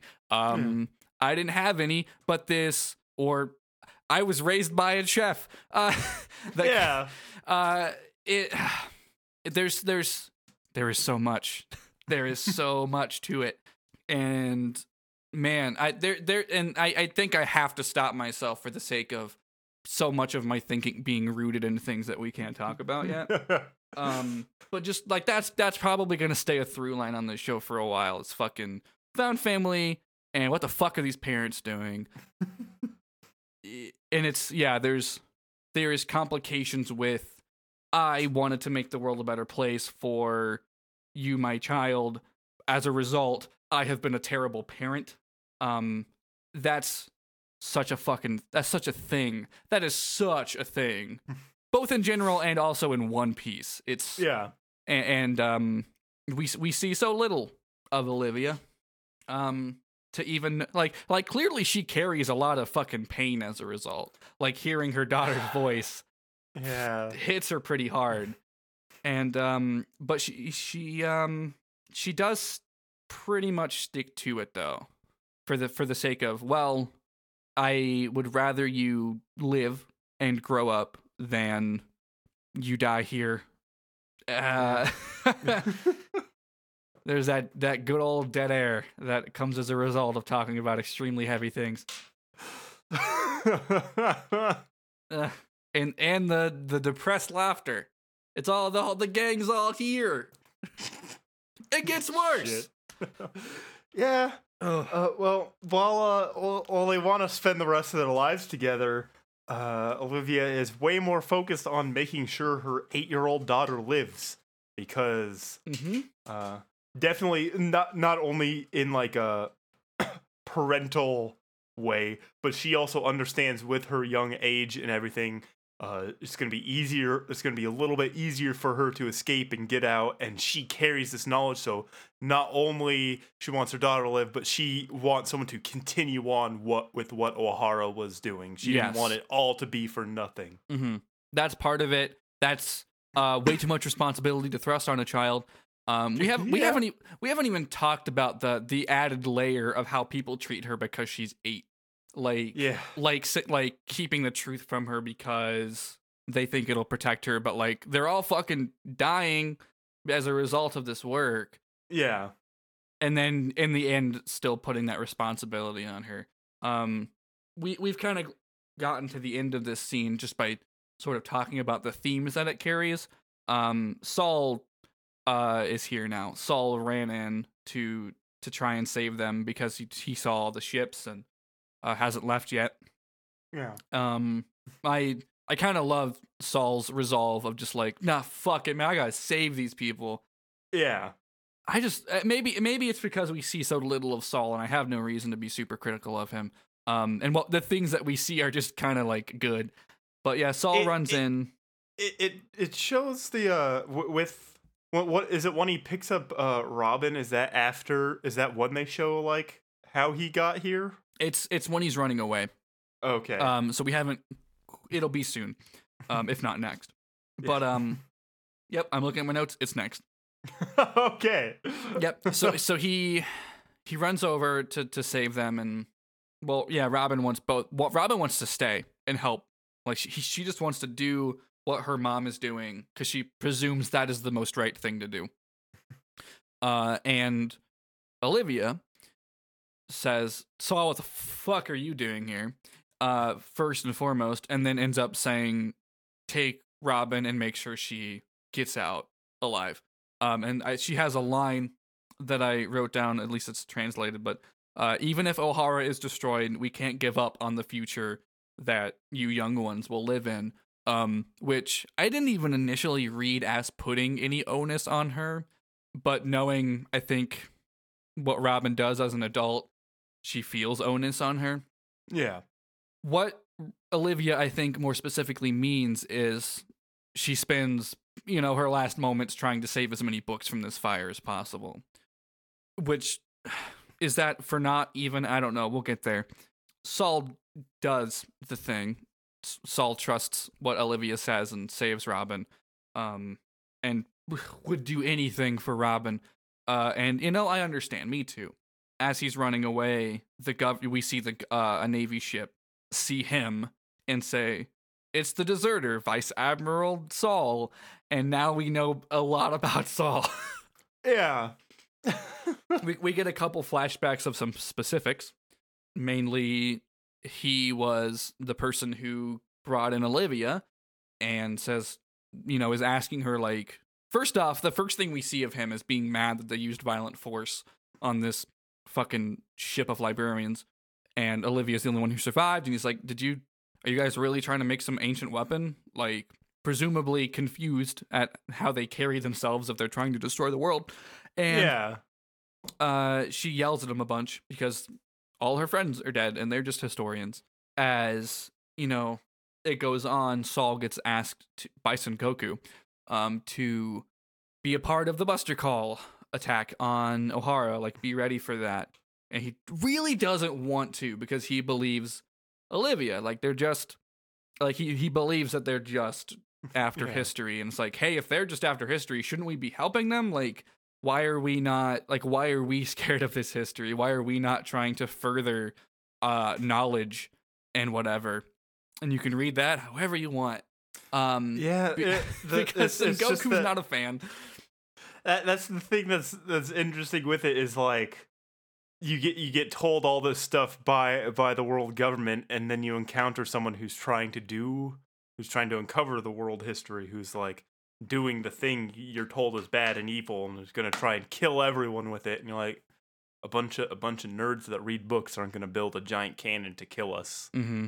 This doesn't make any sense and then you start to question things. Yeah. That's that's that's what worries me about like Koby in the in the Marines. I haven't seen him in a long time, but he he seems to jo- have joined the Marines with it with a like good intent of like it's something I always wanted to do, but I was Mhm. never good enough. But this pirate inspired me, and he helped me achieve my dream. yeah And he's gonna have, and I don't want to. I'm not excited for those points where he has to deal with the fact that someone who helped him is a bad guy, and he has to grip with that.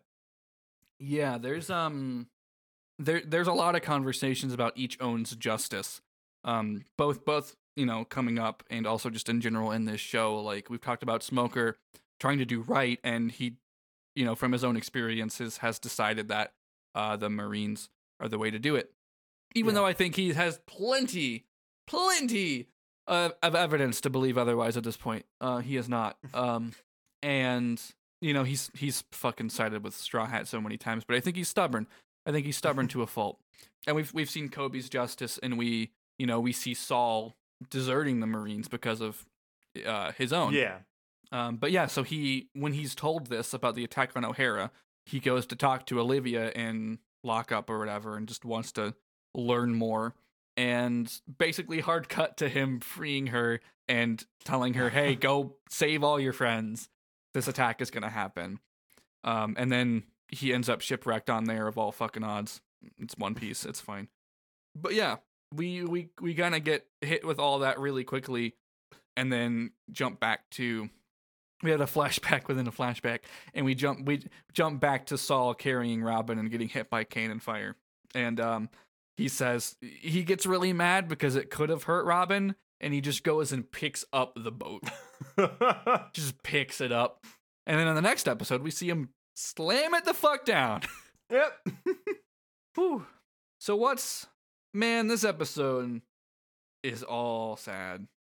Yeah, this is this is where it just everything comes together. and you just you just uh you get upset Mm-hmm.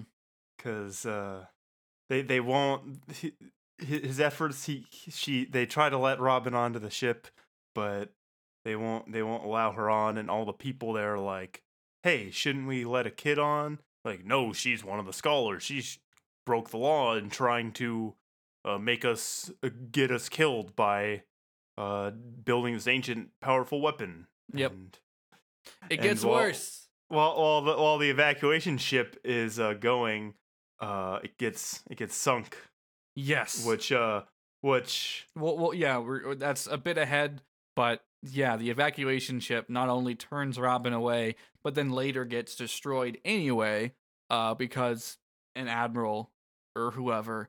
Oh fuck! I think, I think I recognize that name now. Um, I didn't recognize it when I was watching it, but if I'm remembering correctly, I think I know who it is now. Uh, if it's bad, uh, he says like, you know, if if we're gonna do this, we're gonna do it the whole way or whatever. yeah, Um, just in case there's someone who made it onto the ship. Yeah, Breaking Bad voice, no half measures. And that fucking sucks. Like that like it gets it gets worse constantly. And b- before that actually happens, uh as Saul is running away, um or or Saul runs after Robin to protect her further because she went to the evacuation ship was turned away. Saul is like done destroying an entire ship with his bare hands and goes to protect Robin again but is stopped by Kuzan, uh, Aokiji, Iceman, etc.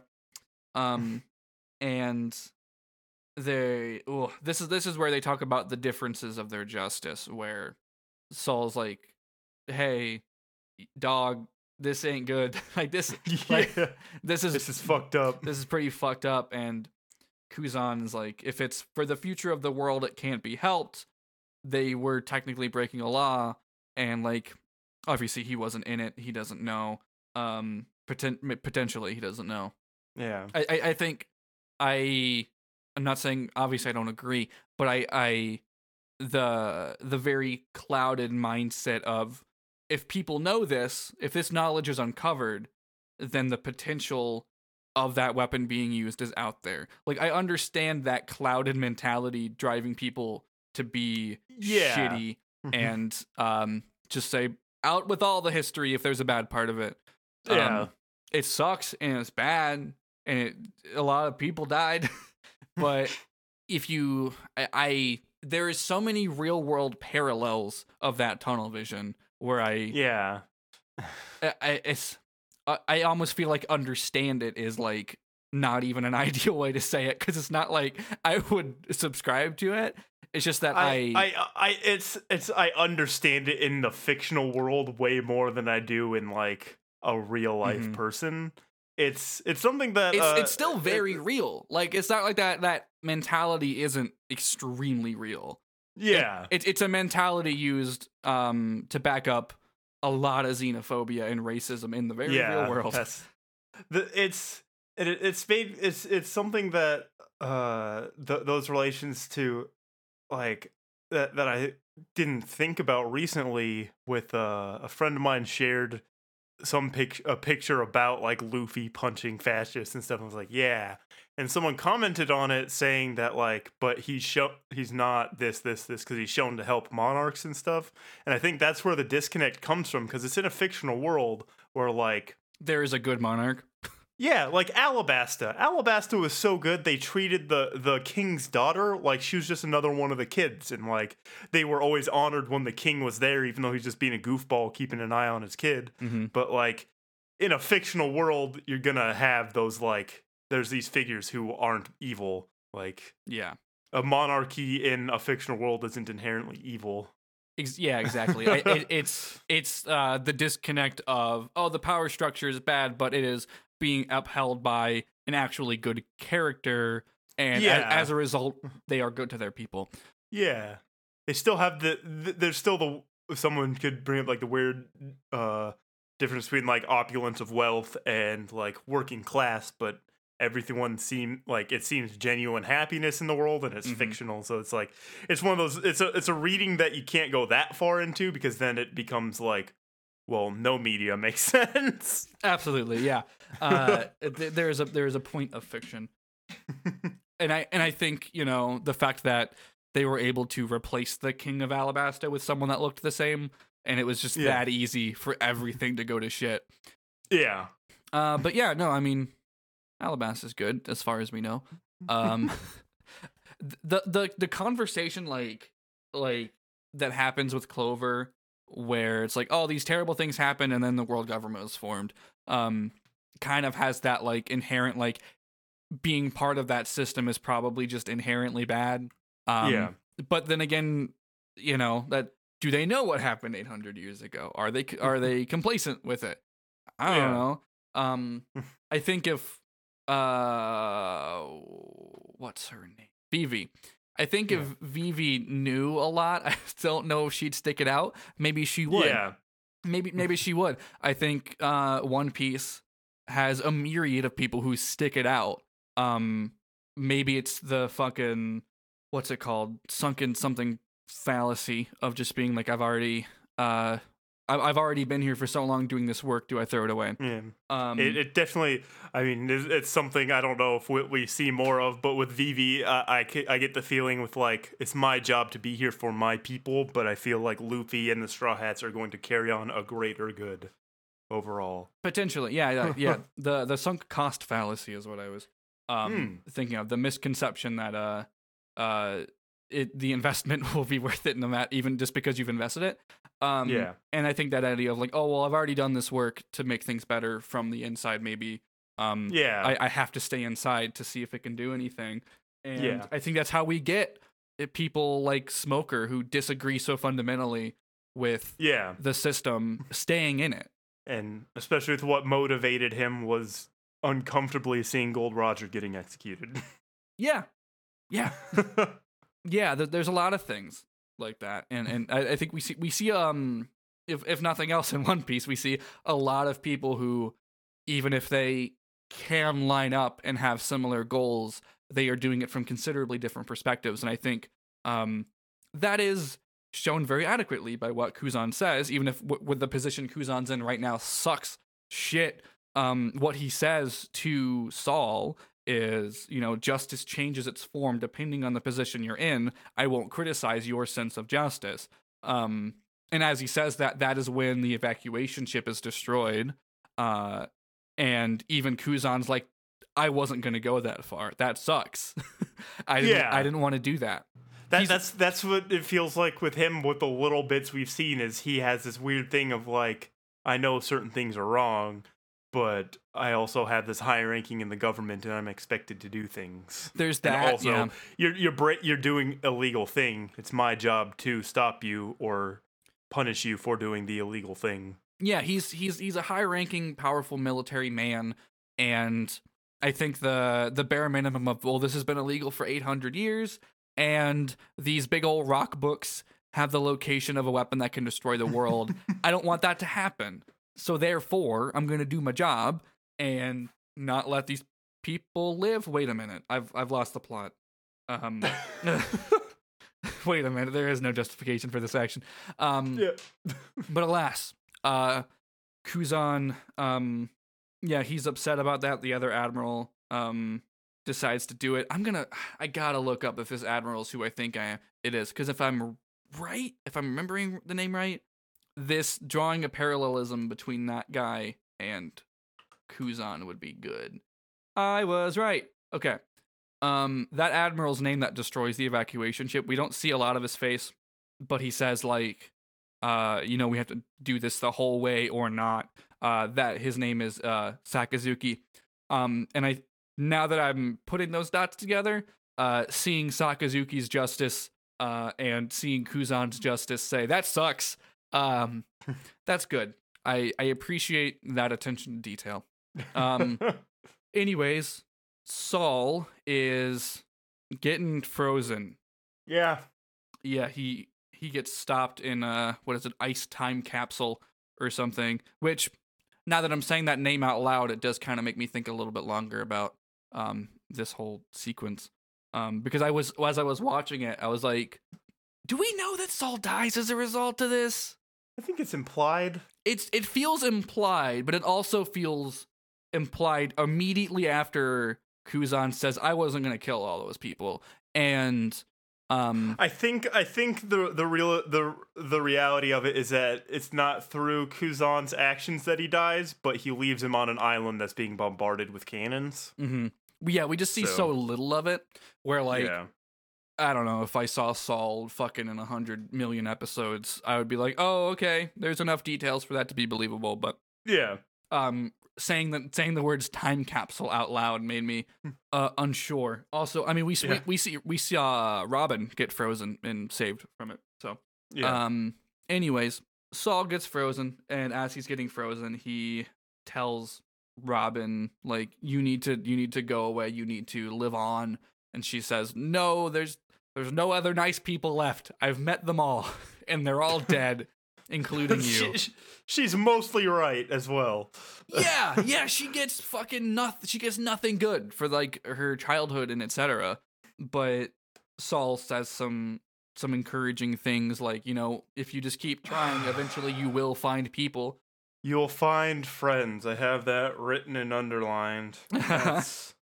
One one Ugh. day, his, um, this line that I know is in both the dub and the subtitles. Saul says, "No one is born into this world to be alone," and it's, oh, it's a line. It's a good line. Anyways, he tells her to to laugh through the hard times, just like he showed her, and um, he dies laughing, or gets frozen laughing yeah. and she runs away. We see the the tree of knowledge fall down now into a bunch of fire. Just uh, also we see a bunch of uh, Ro- Olivia and um other scholars throwing books out of it into the lake nearby because that's better. Um, Yeah. I don't want to read a bunch of waterlogged history books, but it's better than them being destroyed. Yeah. They, they could, it's possible for them to be retrieved. Yeah, the, the subtitles I was reading said uh, we have to save as many sentences as possible. And like, not only is that specific kind of weird, but it's incredibly depressing. Yeah, where like they could be tossing out just pages or like scraps out Mm, just to get as much anything, as possible. anything. Yeah. Like, like they are not leaving that building, but as many things as they can throw out of it, the better. yeah, God, this sucks. incredibly. Oof. um, What happens when Robin reaches the shore, Jory? Who does she see? she is confronted by Kuzan, and you're like, "Oh no!" Oh no. I, I if this isn't the guy I think it is that we saw a few episodes ago, he he might he might do something bad. But uh he basically he, I don't know if he doesn't really say why. I, I assume he just doesn't feel comfortable killing a child. what there's a line that he gives that says like i really want to know what comes of the seed that saul died saving Okay. um which is a, a lot of his word choice is so fucking vague It sounds it, that's something that it sounds like it, it sounds evil, like I'm going to get something even more better to fight later or but something. yeah but also i mean we've seen what happens when he meets her again right Yeah. it, yeah like his yeah he's like i want to know what'll come of like like you know saul had this sense of justice to save you i guess i don't want that to go entirely to waste so i won't like i'm gonna let you live but uh his he's like whoever you hold a grudge against i don't care do whatever you want just stay quiet because i will be the first to come after you if i have to and if you cause trouble like he's Yeah. still like he's still gonna do his job if she continues to do this thing that he thinks is wrong. Um, the uh, reading the poneglyphs, doing the the shit. Yeah. Um, and, but he also, you know, she's a kid. She's a kid. Yeah, he, he's he's. I, I I suppose it's like, hey, if I do this for her, she'll she won't try and do this illegal thing, and I can feel good about it. Yeah, it's, it's I think yeah, that's that. I think that's what it is. Is he's he's hoping that she's not gonna do what led this island to get destroyed. Was Yeah. trying to research the blank history. hmm Yeah, I think that's part of it. Um, I think he says pretty specifically like we're not allies as a result of this. Like, Yeah. it's just it's just he made his decision based on his perspective of all the events, and Yeah. you know she gets away this time, and the the next time, I guess. But yeah, uh, he. So what we see on the shore is a rowboat and basically a straight path of two ice lines where the rowboat is like in between them to I think the next island or whatever, so she can get to it. And she takes it, and um, we see uh, we we see a shot of her just in it, laughing to herself. Ugh. It's such it's sad as shit. it's it, it's it's fucked up because I know I as as soon as he teaches her that laugh, I'm like, yeah, that's this is immediately what's gonna happen. Something terrible is gonna happen, and she's just gonna be doing that laugh in a vain Uh-huh. attempt to make herself feel better. Mhm. Yeah, and we see it a couple more times. Um, what follows this is um a montage of her incredibly terrible life. People just being like, "It's okay, little girl, I'll help you. Mhm. Here, here she is. Give me the reward money now." Yeah, I, I guess I guess in that case we um before we see that we see uh them putting a bounty on her head because they know that she can read the poneglyphs, which I guess Aokiji didn't know. Now that I think about it, he didn't he didn't hear that. Um yeah. but I guess he probably could have assumed. I don't know. but yeah, so he's like in the room for that where they put this big bounty on her head, and we, as she's like going through the montage of getting, you know, taken advantage of, like, oh yeah, you can you can work and we'll give you food, and then hard cut to them trying to turn her in for a bounty and her running away. She just gets good at uh getting by. We hear we hear the voices and subtitles of people talking about her. Um, so what we learn is that the story, like now that we've seen what happened, yeah. we we are then hit again with the story of Ohara uh that people have circulated the government has circulated um the people of Ohara were trying to revive this ancient weapon to take over the world she lived somehow after this after this you know the government heroically stopped them or whatever but she lived and she was able to take out six ships by herself even though she's just a kid. Here's this big bounty. We got to make sure. And then like that's her life. That's her life. Is is a little girl who just wanted her mom and within a day she was she had a massive bounty placed on her Yeah, and that was all. had a one- fake mythos Ugh. created about her. Yeah, like it goes from zero to ten. Like she's just hanging out with this giant guy for a week, finally having like a friend she can hang out with, even if she knows he's gonna leave. Um, he almost does leave. He hangs out a little bit longer because she's so sad, and then yeah you know one day she tells him who her mom is, and by the end of that day he she meets her, and then she's separated again forever, and everybody she's ever fucking known in her life is a disaster. Fuck. Fuck. Remember, is this sadder than Chopper's backstory? i think it hits different beats Yes. because the the beats that that hurts with choppers is that like it's his fault and but yeah. but the, the doctor That's a the- loaded sentence, but yes. yeah it, it's his, it's his fault in a way because like he like the doctor could have been like no thank you or done all this stuff but the doctor like was in trouble and sick anyway so like chopper just kind of sped things up realistically and it, it hurts because like the only person to love chopper was taken away from him Mhm. like teach him stuff. And with, with Robin's she got the one thing that she wanted a- as a young child and then it was quickly taken away from him. Hmm the the parental beats are it's bad. And it, it, it's it's what fucking sucks about the flashback episodes after this is they show you every everything that makes you sad again. Uh huh.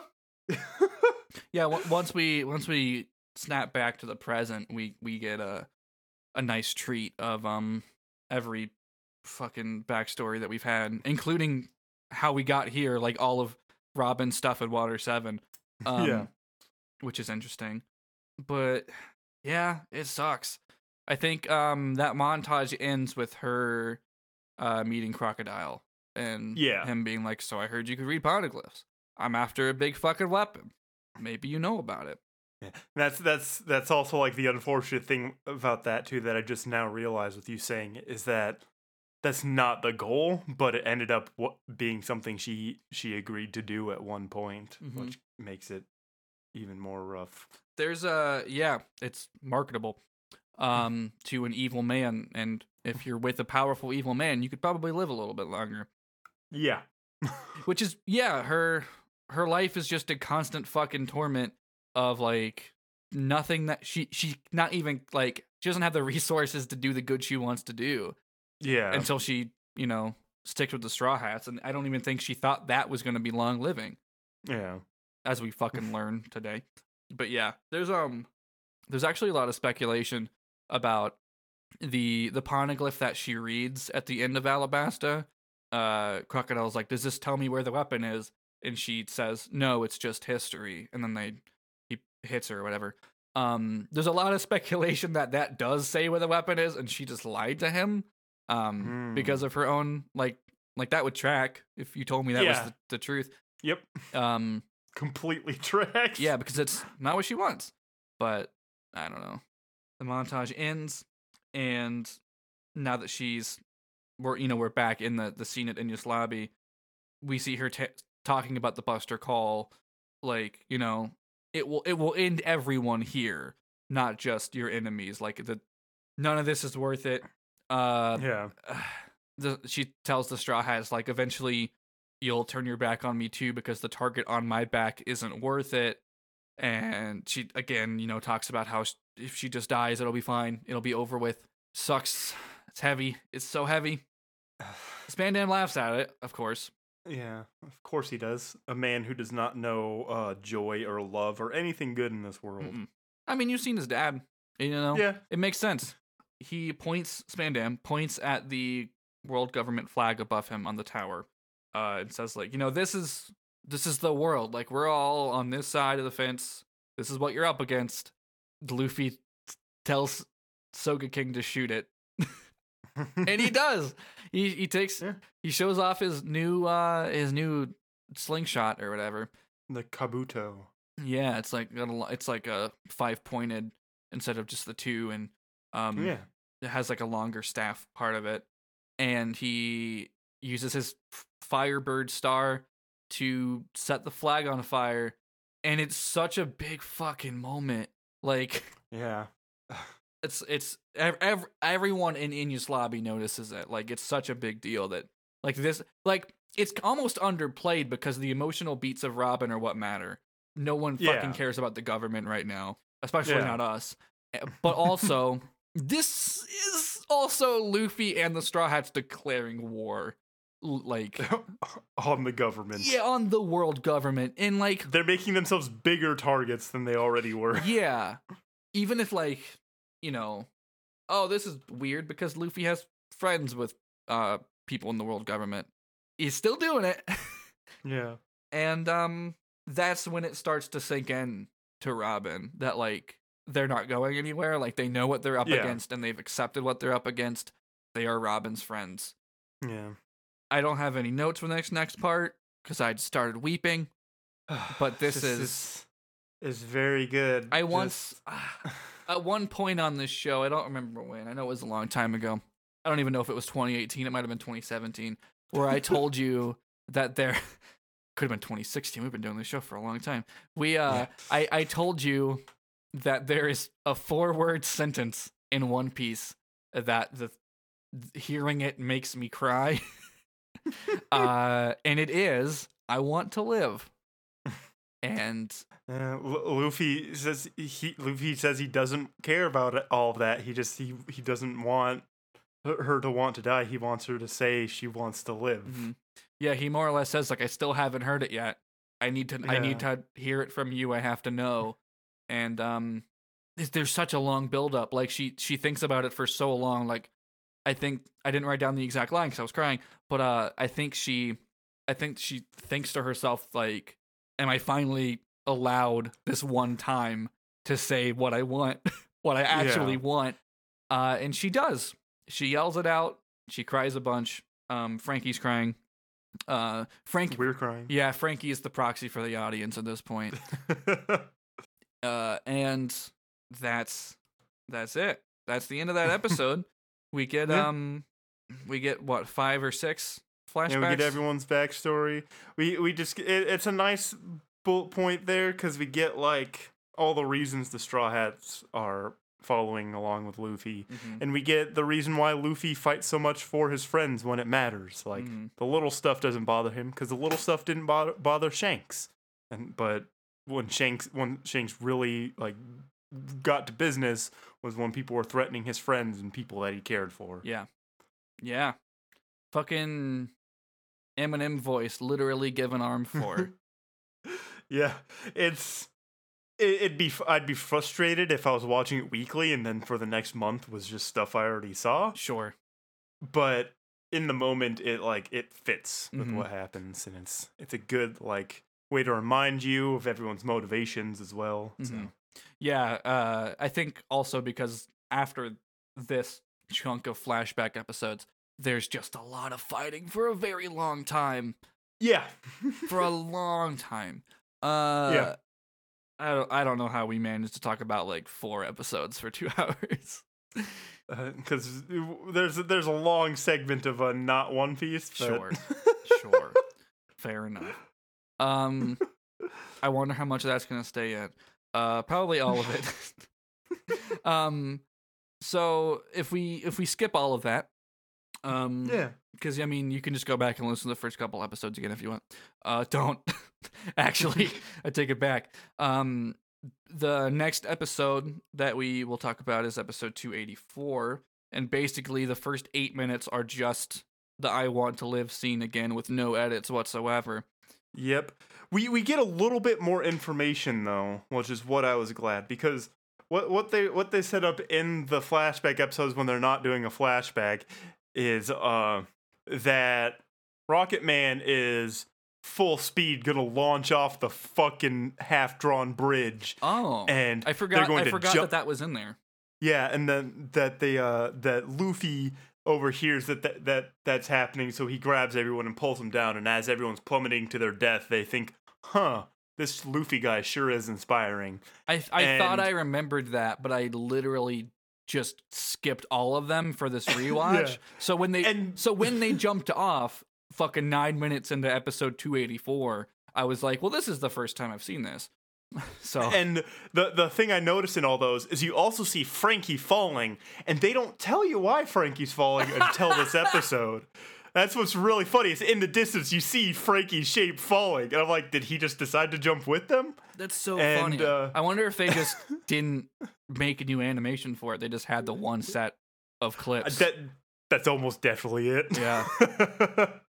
but it's still really funny because what actually happened is Franky like overhearing everything and like his interactions with Robin and everyone, he's realized that all the shit that Iceberg told him about the plans, not only with the government but with like Robin and with everything, it's all bullshit. Like this, it, realistically, this isn't something that needs to even be kept history. Like, yeah.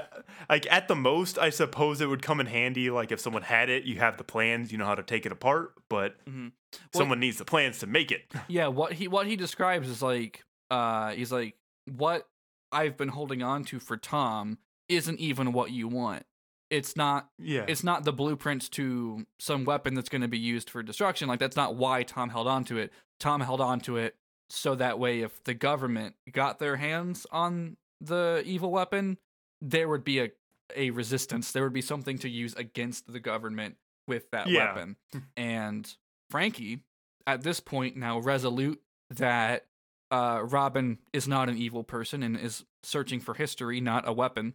Uh, Yeah. He says, I trust her to not, you know, she's the only person who can read that shit now, which isn't super Yeah. true.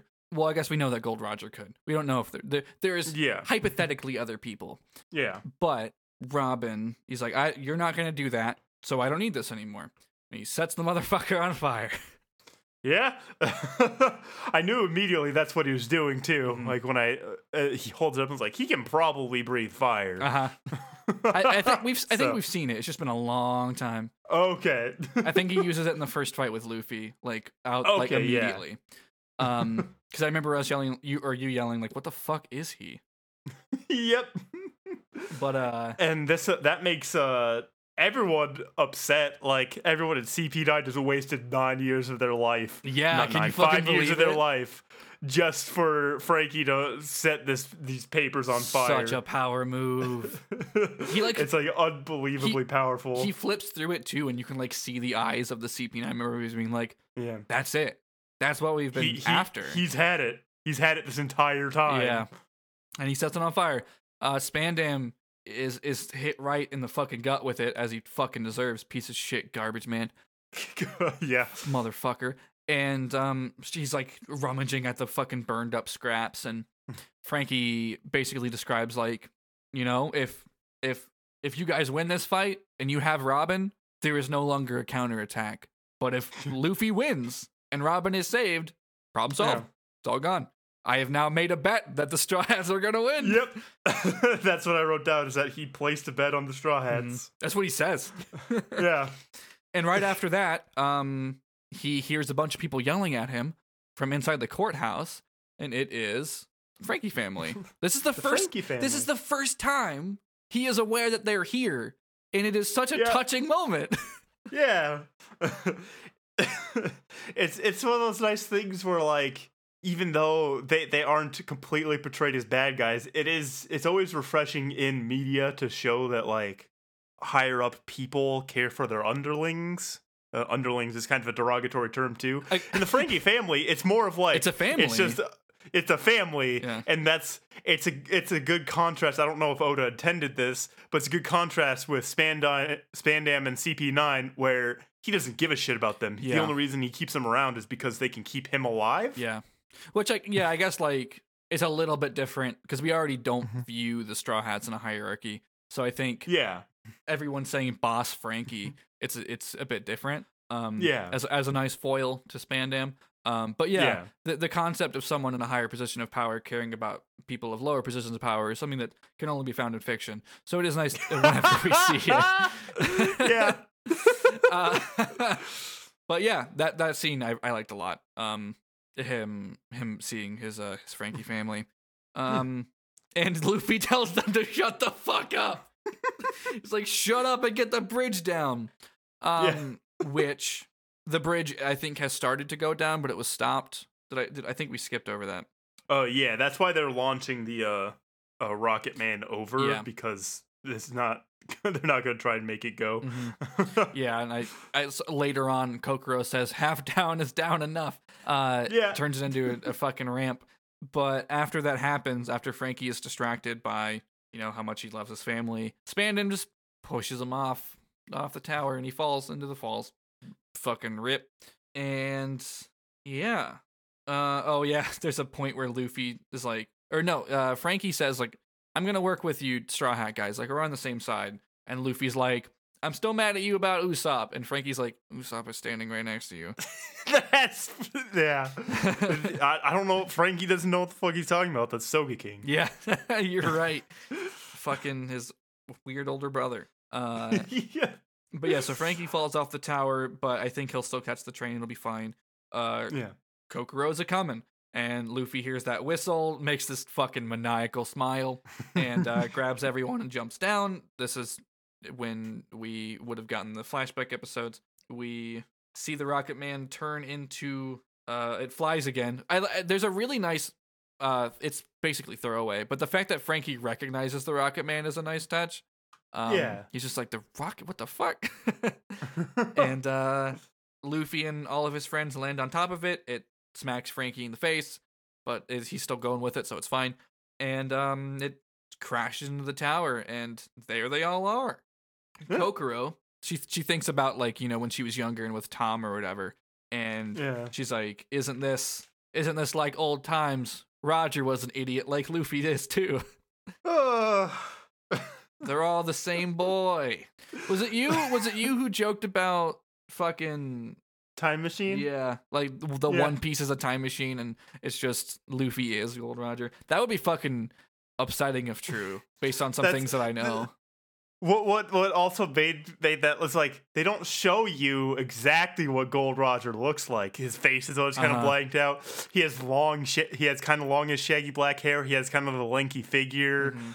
Um, and he has facial hair, so it's like you can't exactly tell who it, it, it's not Luffy. We don't know who had the uh, Gomu Gomu before Luffy. yeah. There's a lot of speculation that I believe wholeheartedly, um, be, for a lot of reasons. But also, I think if it is true, the emotional beats underlying it just mean a lot to me, and I can't wait to talk about them in fucking three years.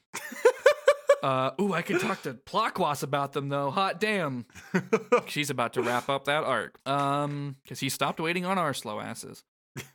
fair. Fair. but yeah, so this is the last episode we're gonna talk about. We've been running this fucking long, but it's fine. 285. They're in the tower. It's go time, baby. We see Spandam uh heading off with Robin. Um and uh I want you to tell me I want you to tell me about Funkfreed. God, this is the second time we've been introduced to this concept. And it's An elephant, it's so good too. an elephant turns into a sword, uh-huh. and, and and Robin's like, "Oh, did did you give did you give an elephant a sword sword fruit?" And Spandam's like, "No, are you fucking stupid? I gave a sword an elephant elephant fruit." And I'm I'm so desperate to find out how how that process happens. Like I, we, we get that you, you have to consume it. Do you like forge the sword with the fruit and it gains the ability it like somehow gains sentience and understands Every everything I have said about the details of One Piece is out the window. this is this is what not even like my believability goes out but it's just it hurts my brain it's Even it's, with, like- I mean, it's just a joke. Like the same way it was the Yeah. gun that ate the dog fruit in Alabasta. It's just an extremely funny joke. But sh- I'm even I'm fully I'm more willing to believe a cannon can eat a fruit than a can of sword because a cannon has inter- insides. It has like a Uh-huh. hole. You shove the fruit down in the hole, let it sit there for a while. yeah, because I don't know, if you think about a sword consuming a fruit, there is like the implication of like, is every time you cut a devil fruit, does that knife get the power before you? Like, yeah, no, it doesn't. That, that's that's something else too. Because everyone who's eaten a devil fruit, we've just seen him eat it whole or by accident, like Buggy. Uh, did we not see one of the uh, CP9 members use forks or something? Am I remembering that wrong? I thought they were just holding it and eating it. Maybe Kalifa was. I think Kalifa might have used a fork, which means the fork got the power, not her. That is not true. But uh, what the? I don't fucking even remember what her power is. I guess I have Uh, something to look forward to. The the original pinned point was them about to confront her after Sanji got Yes, Kalifa powered. great. Um, So, but they, yeah, the fucking elephant can turn into a sword, and like we were told before, it's a common thing on the Grand Line to give inanimate objects uh, fruits. sure, why not? A powerful sword. Um, Yeah. yeah. So he talks about how powerful his sword is, and he has CP9. He's like, now that I'm calm, there's nothing to worry about. Um, so he goes off with Robin. He's heading towards the gates of justice with Lucci. Um, Lucci is protecting him. We'll learn what the rest of the team is doing in a minute. Um, because now that Luffy is up and moving, and the rest of his crew and, and Franky are up and moving, the first person that they see of CP9 is I don't remember his name. Zippermouth. Fukuro. Fukuro. the, the my my I don't know if I hate him or the Kabuki man more, but I hate both of them. They're both bad. There's a reason they weren't in Water Seven. uh, yeah, so Zippermouth and Kabuki Boy. Zip Zippermouth is Fukuro, but um, um my notes say Zippermouth. Um, he basically tells them how the next several episodes are gonna go. He yeah. Because And it's it, they, they they reveal why he has the zipper valve is because he doesn't know how to not give away sensitive information. yes, yeah, He reveals everything that's going on. He says that Robin's locked up. Everyone has keys. You got they're going to the gates of justice. You got to find the keys that unlock her Yeah. Sea Prism handcuffs. One of them works. They each have a key. There's five of them. One of them works to her uh, Sea Prism Stone handcuffs. This is when it becomes clear to the Straw Hats that they have those. And like, oh, that's why she's Yeah. not fighting. Duh. And um, so basically, what happens then is they're like, well, what do we do? And uh, I th- Sanj or Luffy just starts to run off immediately. He doesn't give a shit. He's ready to beat people up and take keys. Um, Yeah. But Sanji's like, we should think about this a little bit longer. Um, and basically, it's like we have to get the keys. We don't know which one, so we should probably get all of them. Um, but also we can't let uh Spandam Lucci get away with Robin. So what happens is they let Luffy run off to to fight Lucci, who is they know the strongest one, and he's like, "Go beat up Pigeon Boy," and the rest of them sort of split up to each get one key yeah. which is count. There is five of them counting Franky. So that's what happens. Yeah, they they they set up what the whole payoff you've been waiting for this entire time Mm-hmm. is for each of the Straw Hats plus Franky to uh to take on each of CP9. Yep. Yep, we- we- we knew perfectly Luffy- numbered. yep, we knew Luffy was gonna be with Lucci. Um, Spandam doesn't even count. He's fucking minus one. No. Um, and yeah. Uh, also, now that everyone is left, uh, Kokoro realizes that uh, Chimney and Ganbei are just fucking gone. yeah. and we see them in a secret hallway. I don't know how they got here, but they're here, and it takes. they're, they're just it's funny because the Ganbei makes the the incredibly weird yeah and Chibi just has that big ass like goofy kid grin the entire time no matter what she's doing Yeah, it's so good. it just makes everything funny Mhm. Yeah, they find this secret passageway that just takes them straight to where Spandam is. Uh, and they see him open this big fucking metal door, um, which is, I think, I think if I remember correctly, it's like an underwater passageway straight to the gates of justice or something.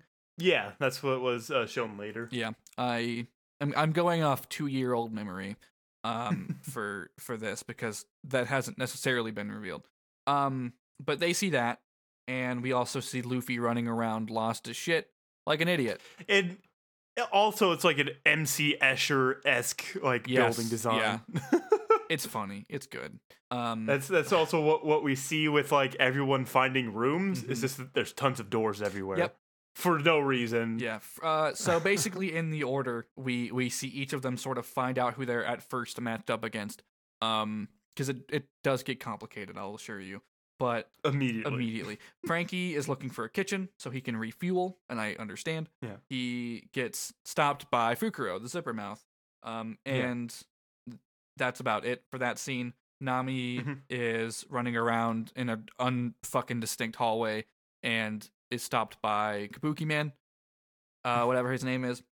Uh, Usopp fucking or Sogeking. My bad. so Soga. I so- love what my he's notes, doing. My notes say Usopp fucking Luigi Mansion checks doors for bad guys. it's really funny because he's like he's not actually trying. Yeah. He like opens the door really quick and shuts it. He's like, no bad guys there. Mhm. Just keeps doing it. over and over again until he until he like he sees one bigger door, a, like a double door set, Yeah. and he's like, "This is the one I'm gonna be confident in." And he opens it, and he's like, "They must have all been afraid of me." And then sees somebody, and is like, "Uh, no." um, and we see uh, this room is like a big fucking uh, like Zen Garden. yeah, yeah, yeah. It's there's a yeah, there's like some trees and some bamboos in there. Uh, and sleeping in that room is Jabra. His key is just laid out in front of him. Um, Yep. So I mean, it'll be fine. Sogeking's got it. Yeah. Uh, what happens next? Uh, Sanji. Sanji walks into Oh, a room. of course. Yeah. That. Well, yeah, we knew this was gonna happen. Sanji. Sanji walks into a room. It's all pink. It's like got some vanities in it, and uh, looks like a big bath. And um, the door closes behind him, and he is faced with his biggest weakness, a woman. Yeah. So he's gonna have to deal with Kalifa. who has a devil fruit Yeah. power that we we don't no one knows yet. Uh huh. Uh, we yeah we haven't seen hers or this uh, or Kaku's. who uh meets Zoro. Zoro walks into what looks like a study library room. Kaku's just sitting there waiting with his swords. And uh that's what you have to look forward to after we watch a shit ton of combat. You've already seen some of it because originally we were gonna go longer, and could you fucking imagine? Have you made you keep making these good audible decisions. like imagine if we were just like, oh right, we're gonna do two episodes for Water Seven. like the plan was three years ago. Uh-huh. yeah. I just I the more we do it, I, the more I know how our conversations tend to go. Uh, so it's uh, it's a it's a learning Mhm. process doing podcasts. Everyone, if you're if you're worried about what if I won't be good at it, don't worry. you won't be at first. No one is. Even even even after starting seven shows, it's still like the first episode of a show is always fucking like I don't know what I'm doing. yeah, you, you got to set up a baseline somehow. Mhm. And uh, I I when I when I made the the orange groves, I was like going through and like updating show descriptions, and I had to add to this one like I assure you, we'll st- we're still making this show. I promise you, because I did that in December, and our last episode was in fucking November. Uh, So here's here's a good here's a thing we could confidently say. About a month after Kingdom Hearts three is out, we'll probably maybe be on a better track. yeah, yeah. Like uh, right now, my brain is like uh, Kingdom Hearts and Interstitial, um, which I guess this isn't the plugs yet, but sort of on the topic of us, our ability to do this show frequently. Um, it's also kind of a plug. If you've heard me talk about Kingdom Hearts and you wish, man, I wish I knew what Kingdom Hearts was, but I haven't listened to Joe's great podcast, got it memorized, because I don't know where to start. There's too much Kingdom Hearts. We, by the time this is out, presumably, I won't edit this immediately.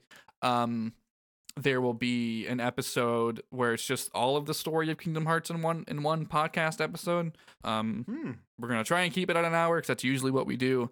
I don't think it's gonna happen, but we're gonna do it. We're gonna cover all of the important stuff front to back before Kingdom Hearts three comes out, and then season two of Interstitial, our Kingdom Hearts inspired uh actual play tabletop podcast. Um season 2 has been recorded for a little while and it's just editing it around all the other projects we have is is a lot.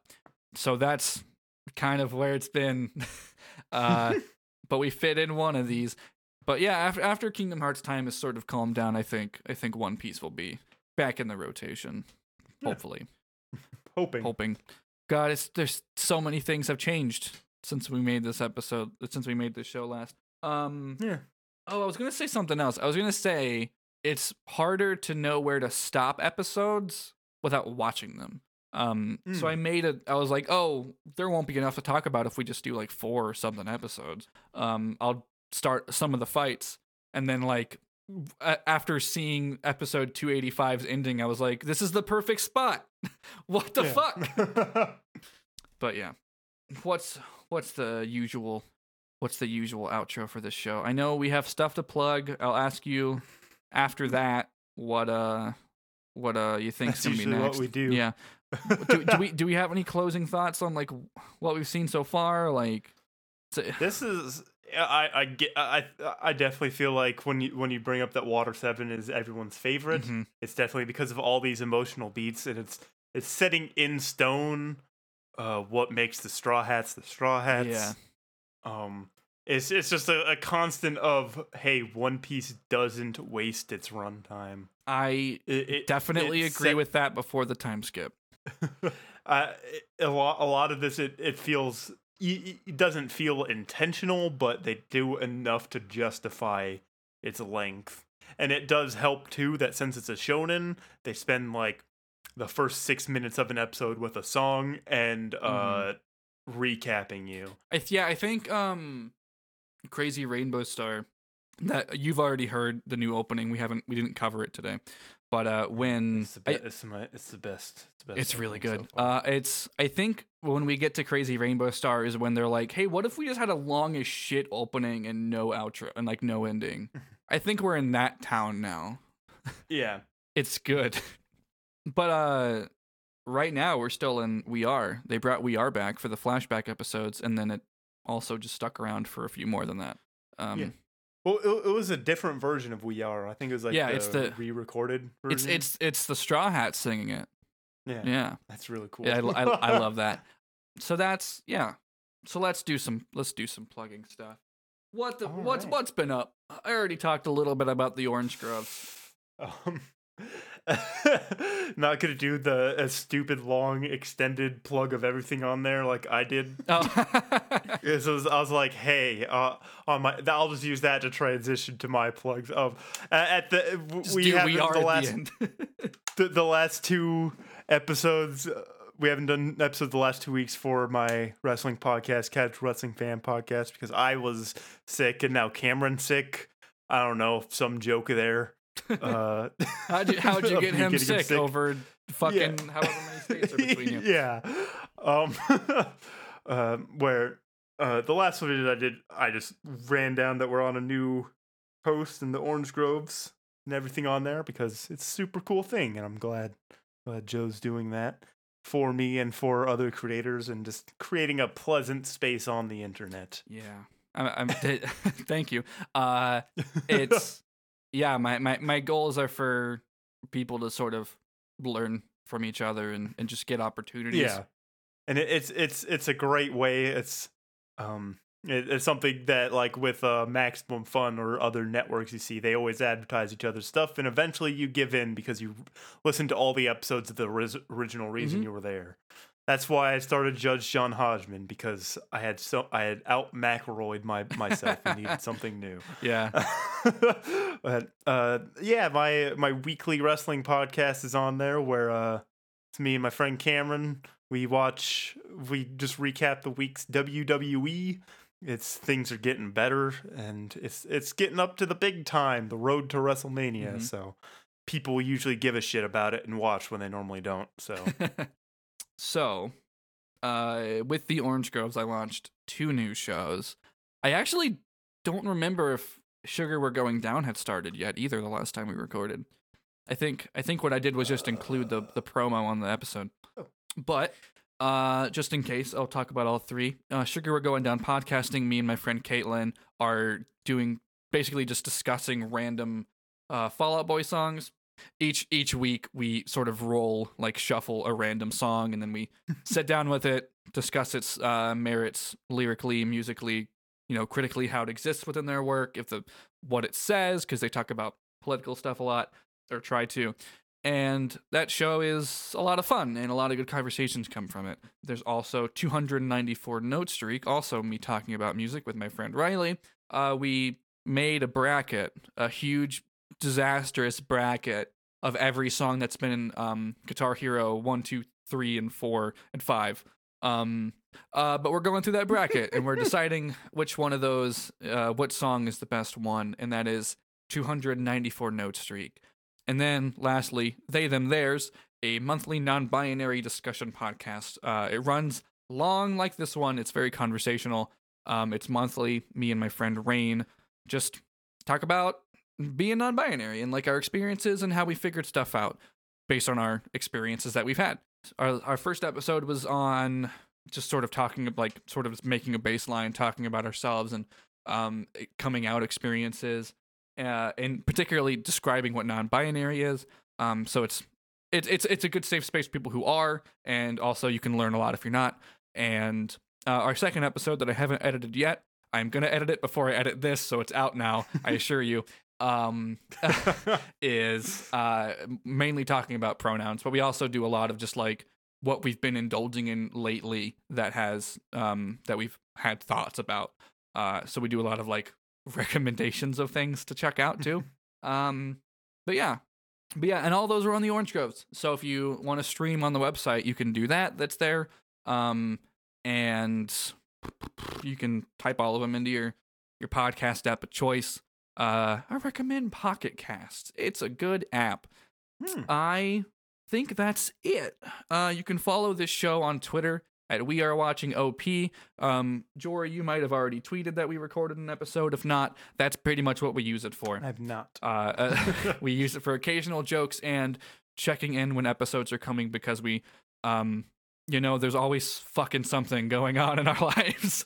Uh, uh, And uh, by by the time this episode is out, our the timeline will probably be filled with plot quest retweets because give us uh, some prime new good stuff. yeah, Thank you very much for that. I wonder if pl- there's a chance Plotquast just has like a, a, a s- like a set of memes not ready yet, like that we haven't like we haven't got to those arcs yet because they're in fucking Marineford. Uh, he he did a set like DM me about it. It's like, hey, I'm I'm probably gonna be making memes about stuff you haven't seen yet. so here's a hashtag that you should mute. oh, that's so, So- kind.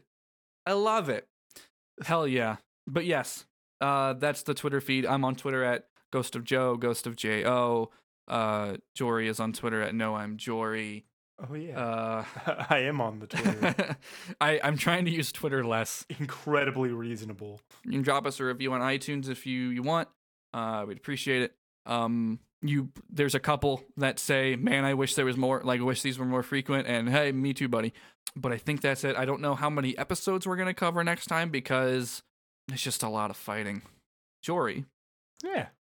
barring the fact that you've seen the next four episodes already, and I know that those are just fighting, so maybe you can you can reach a little bit farther than that. Um, what do you think is going to happen next time on One Piece? Uh, I I think unf- eh, all, all the CP9 are gonna get get get beat up, which that's that's it accommodated for. But everyone is going to be pretty uh, weakened, so they won't be. They'll go, they're going to want to help Luffy, but they can't. Uh, and I'm also hoping that Zoro takes the elephant sword and just adds it to his sword collection.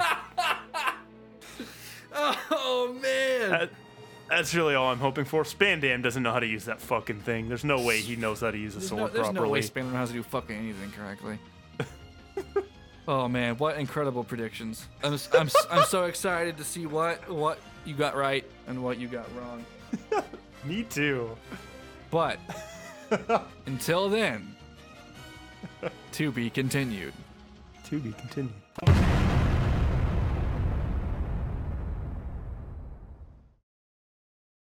Hello and welcome to Bed Bath and Bionicle, a show where I call Joe my friend Hi. at 7 a.m. my time and talk to them about the wonderful world of Bionicle. Let's go Mm. through a quick quiz, Joe. Um, tell me any member of the Toa Mata. Uh, is that the first one? That's the first one. Uh, Kopaka. Mm-hmm. Uh, uh, potato. Yeah, Uh, there you go. That's two. Taco Nuva. You can find more of this riveting information over at Bed Bath and Bionicle on your local podcast app. That's not. It's a band. Airing every Monday. Check us out. I'm so sleepy.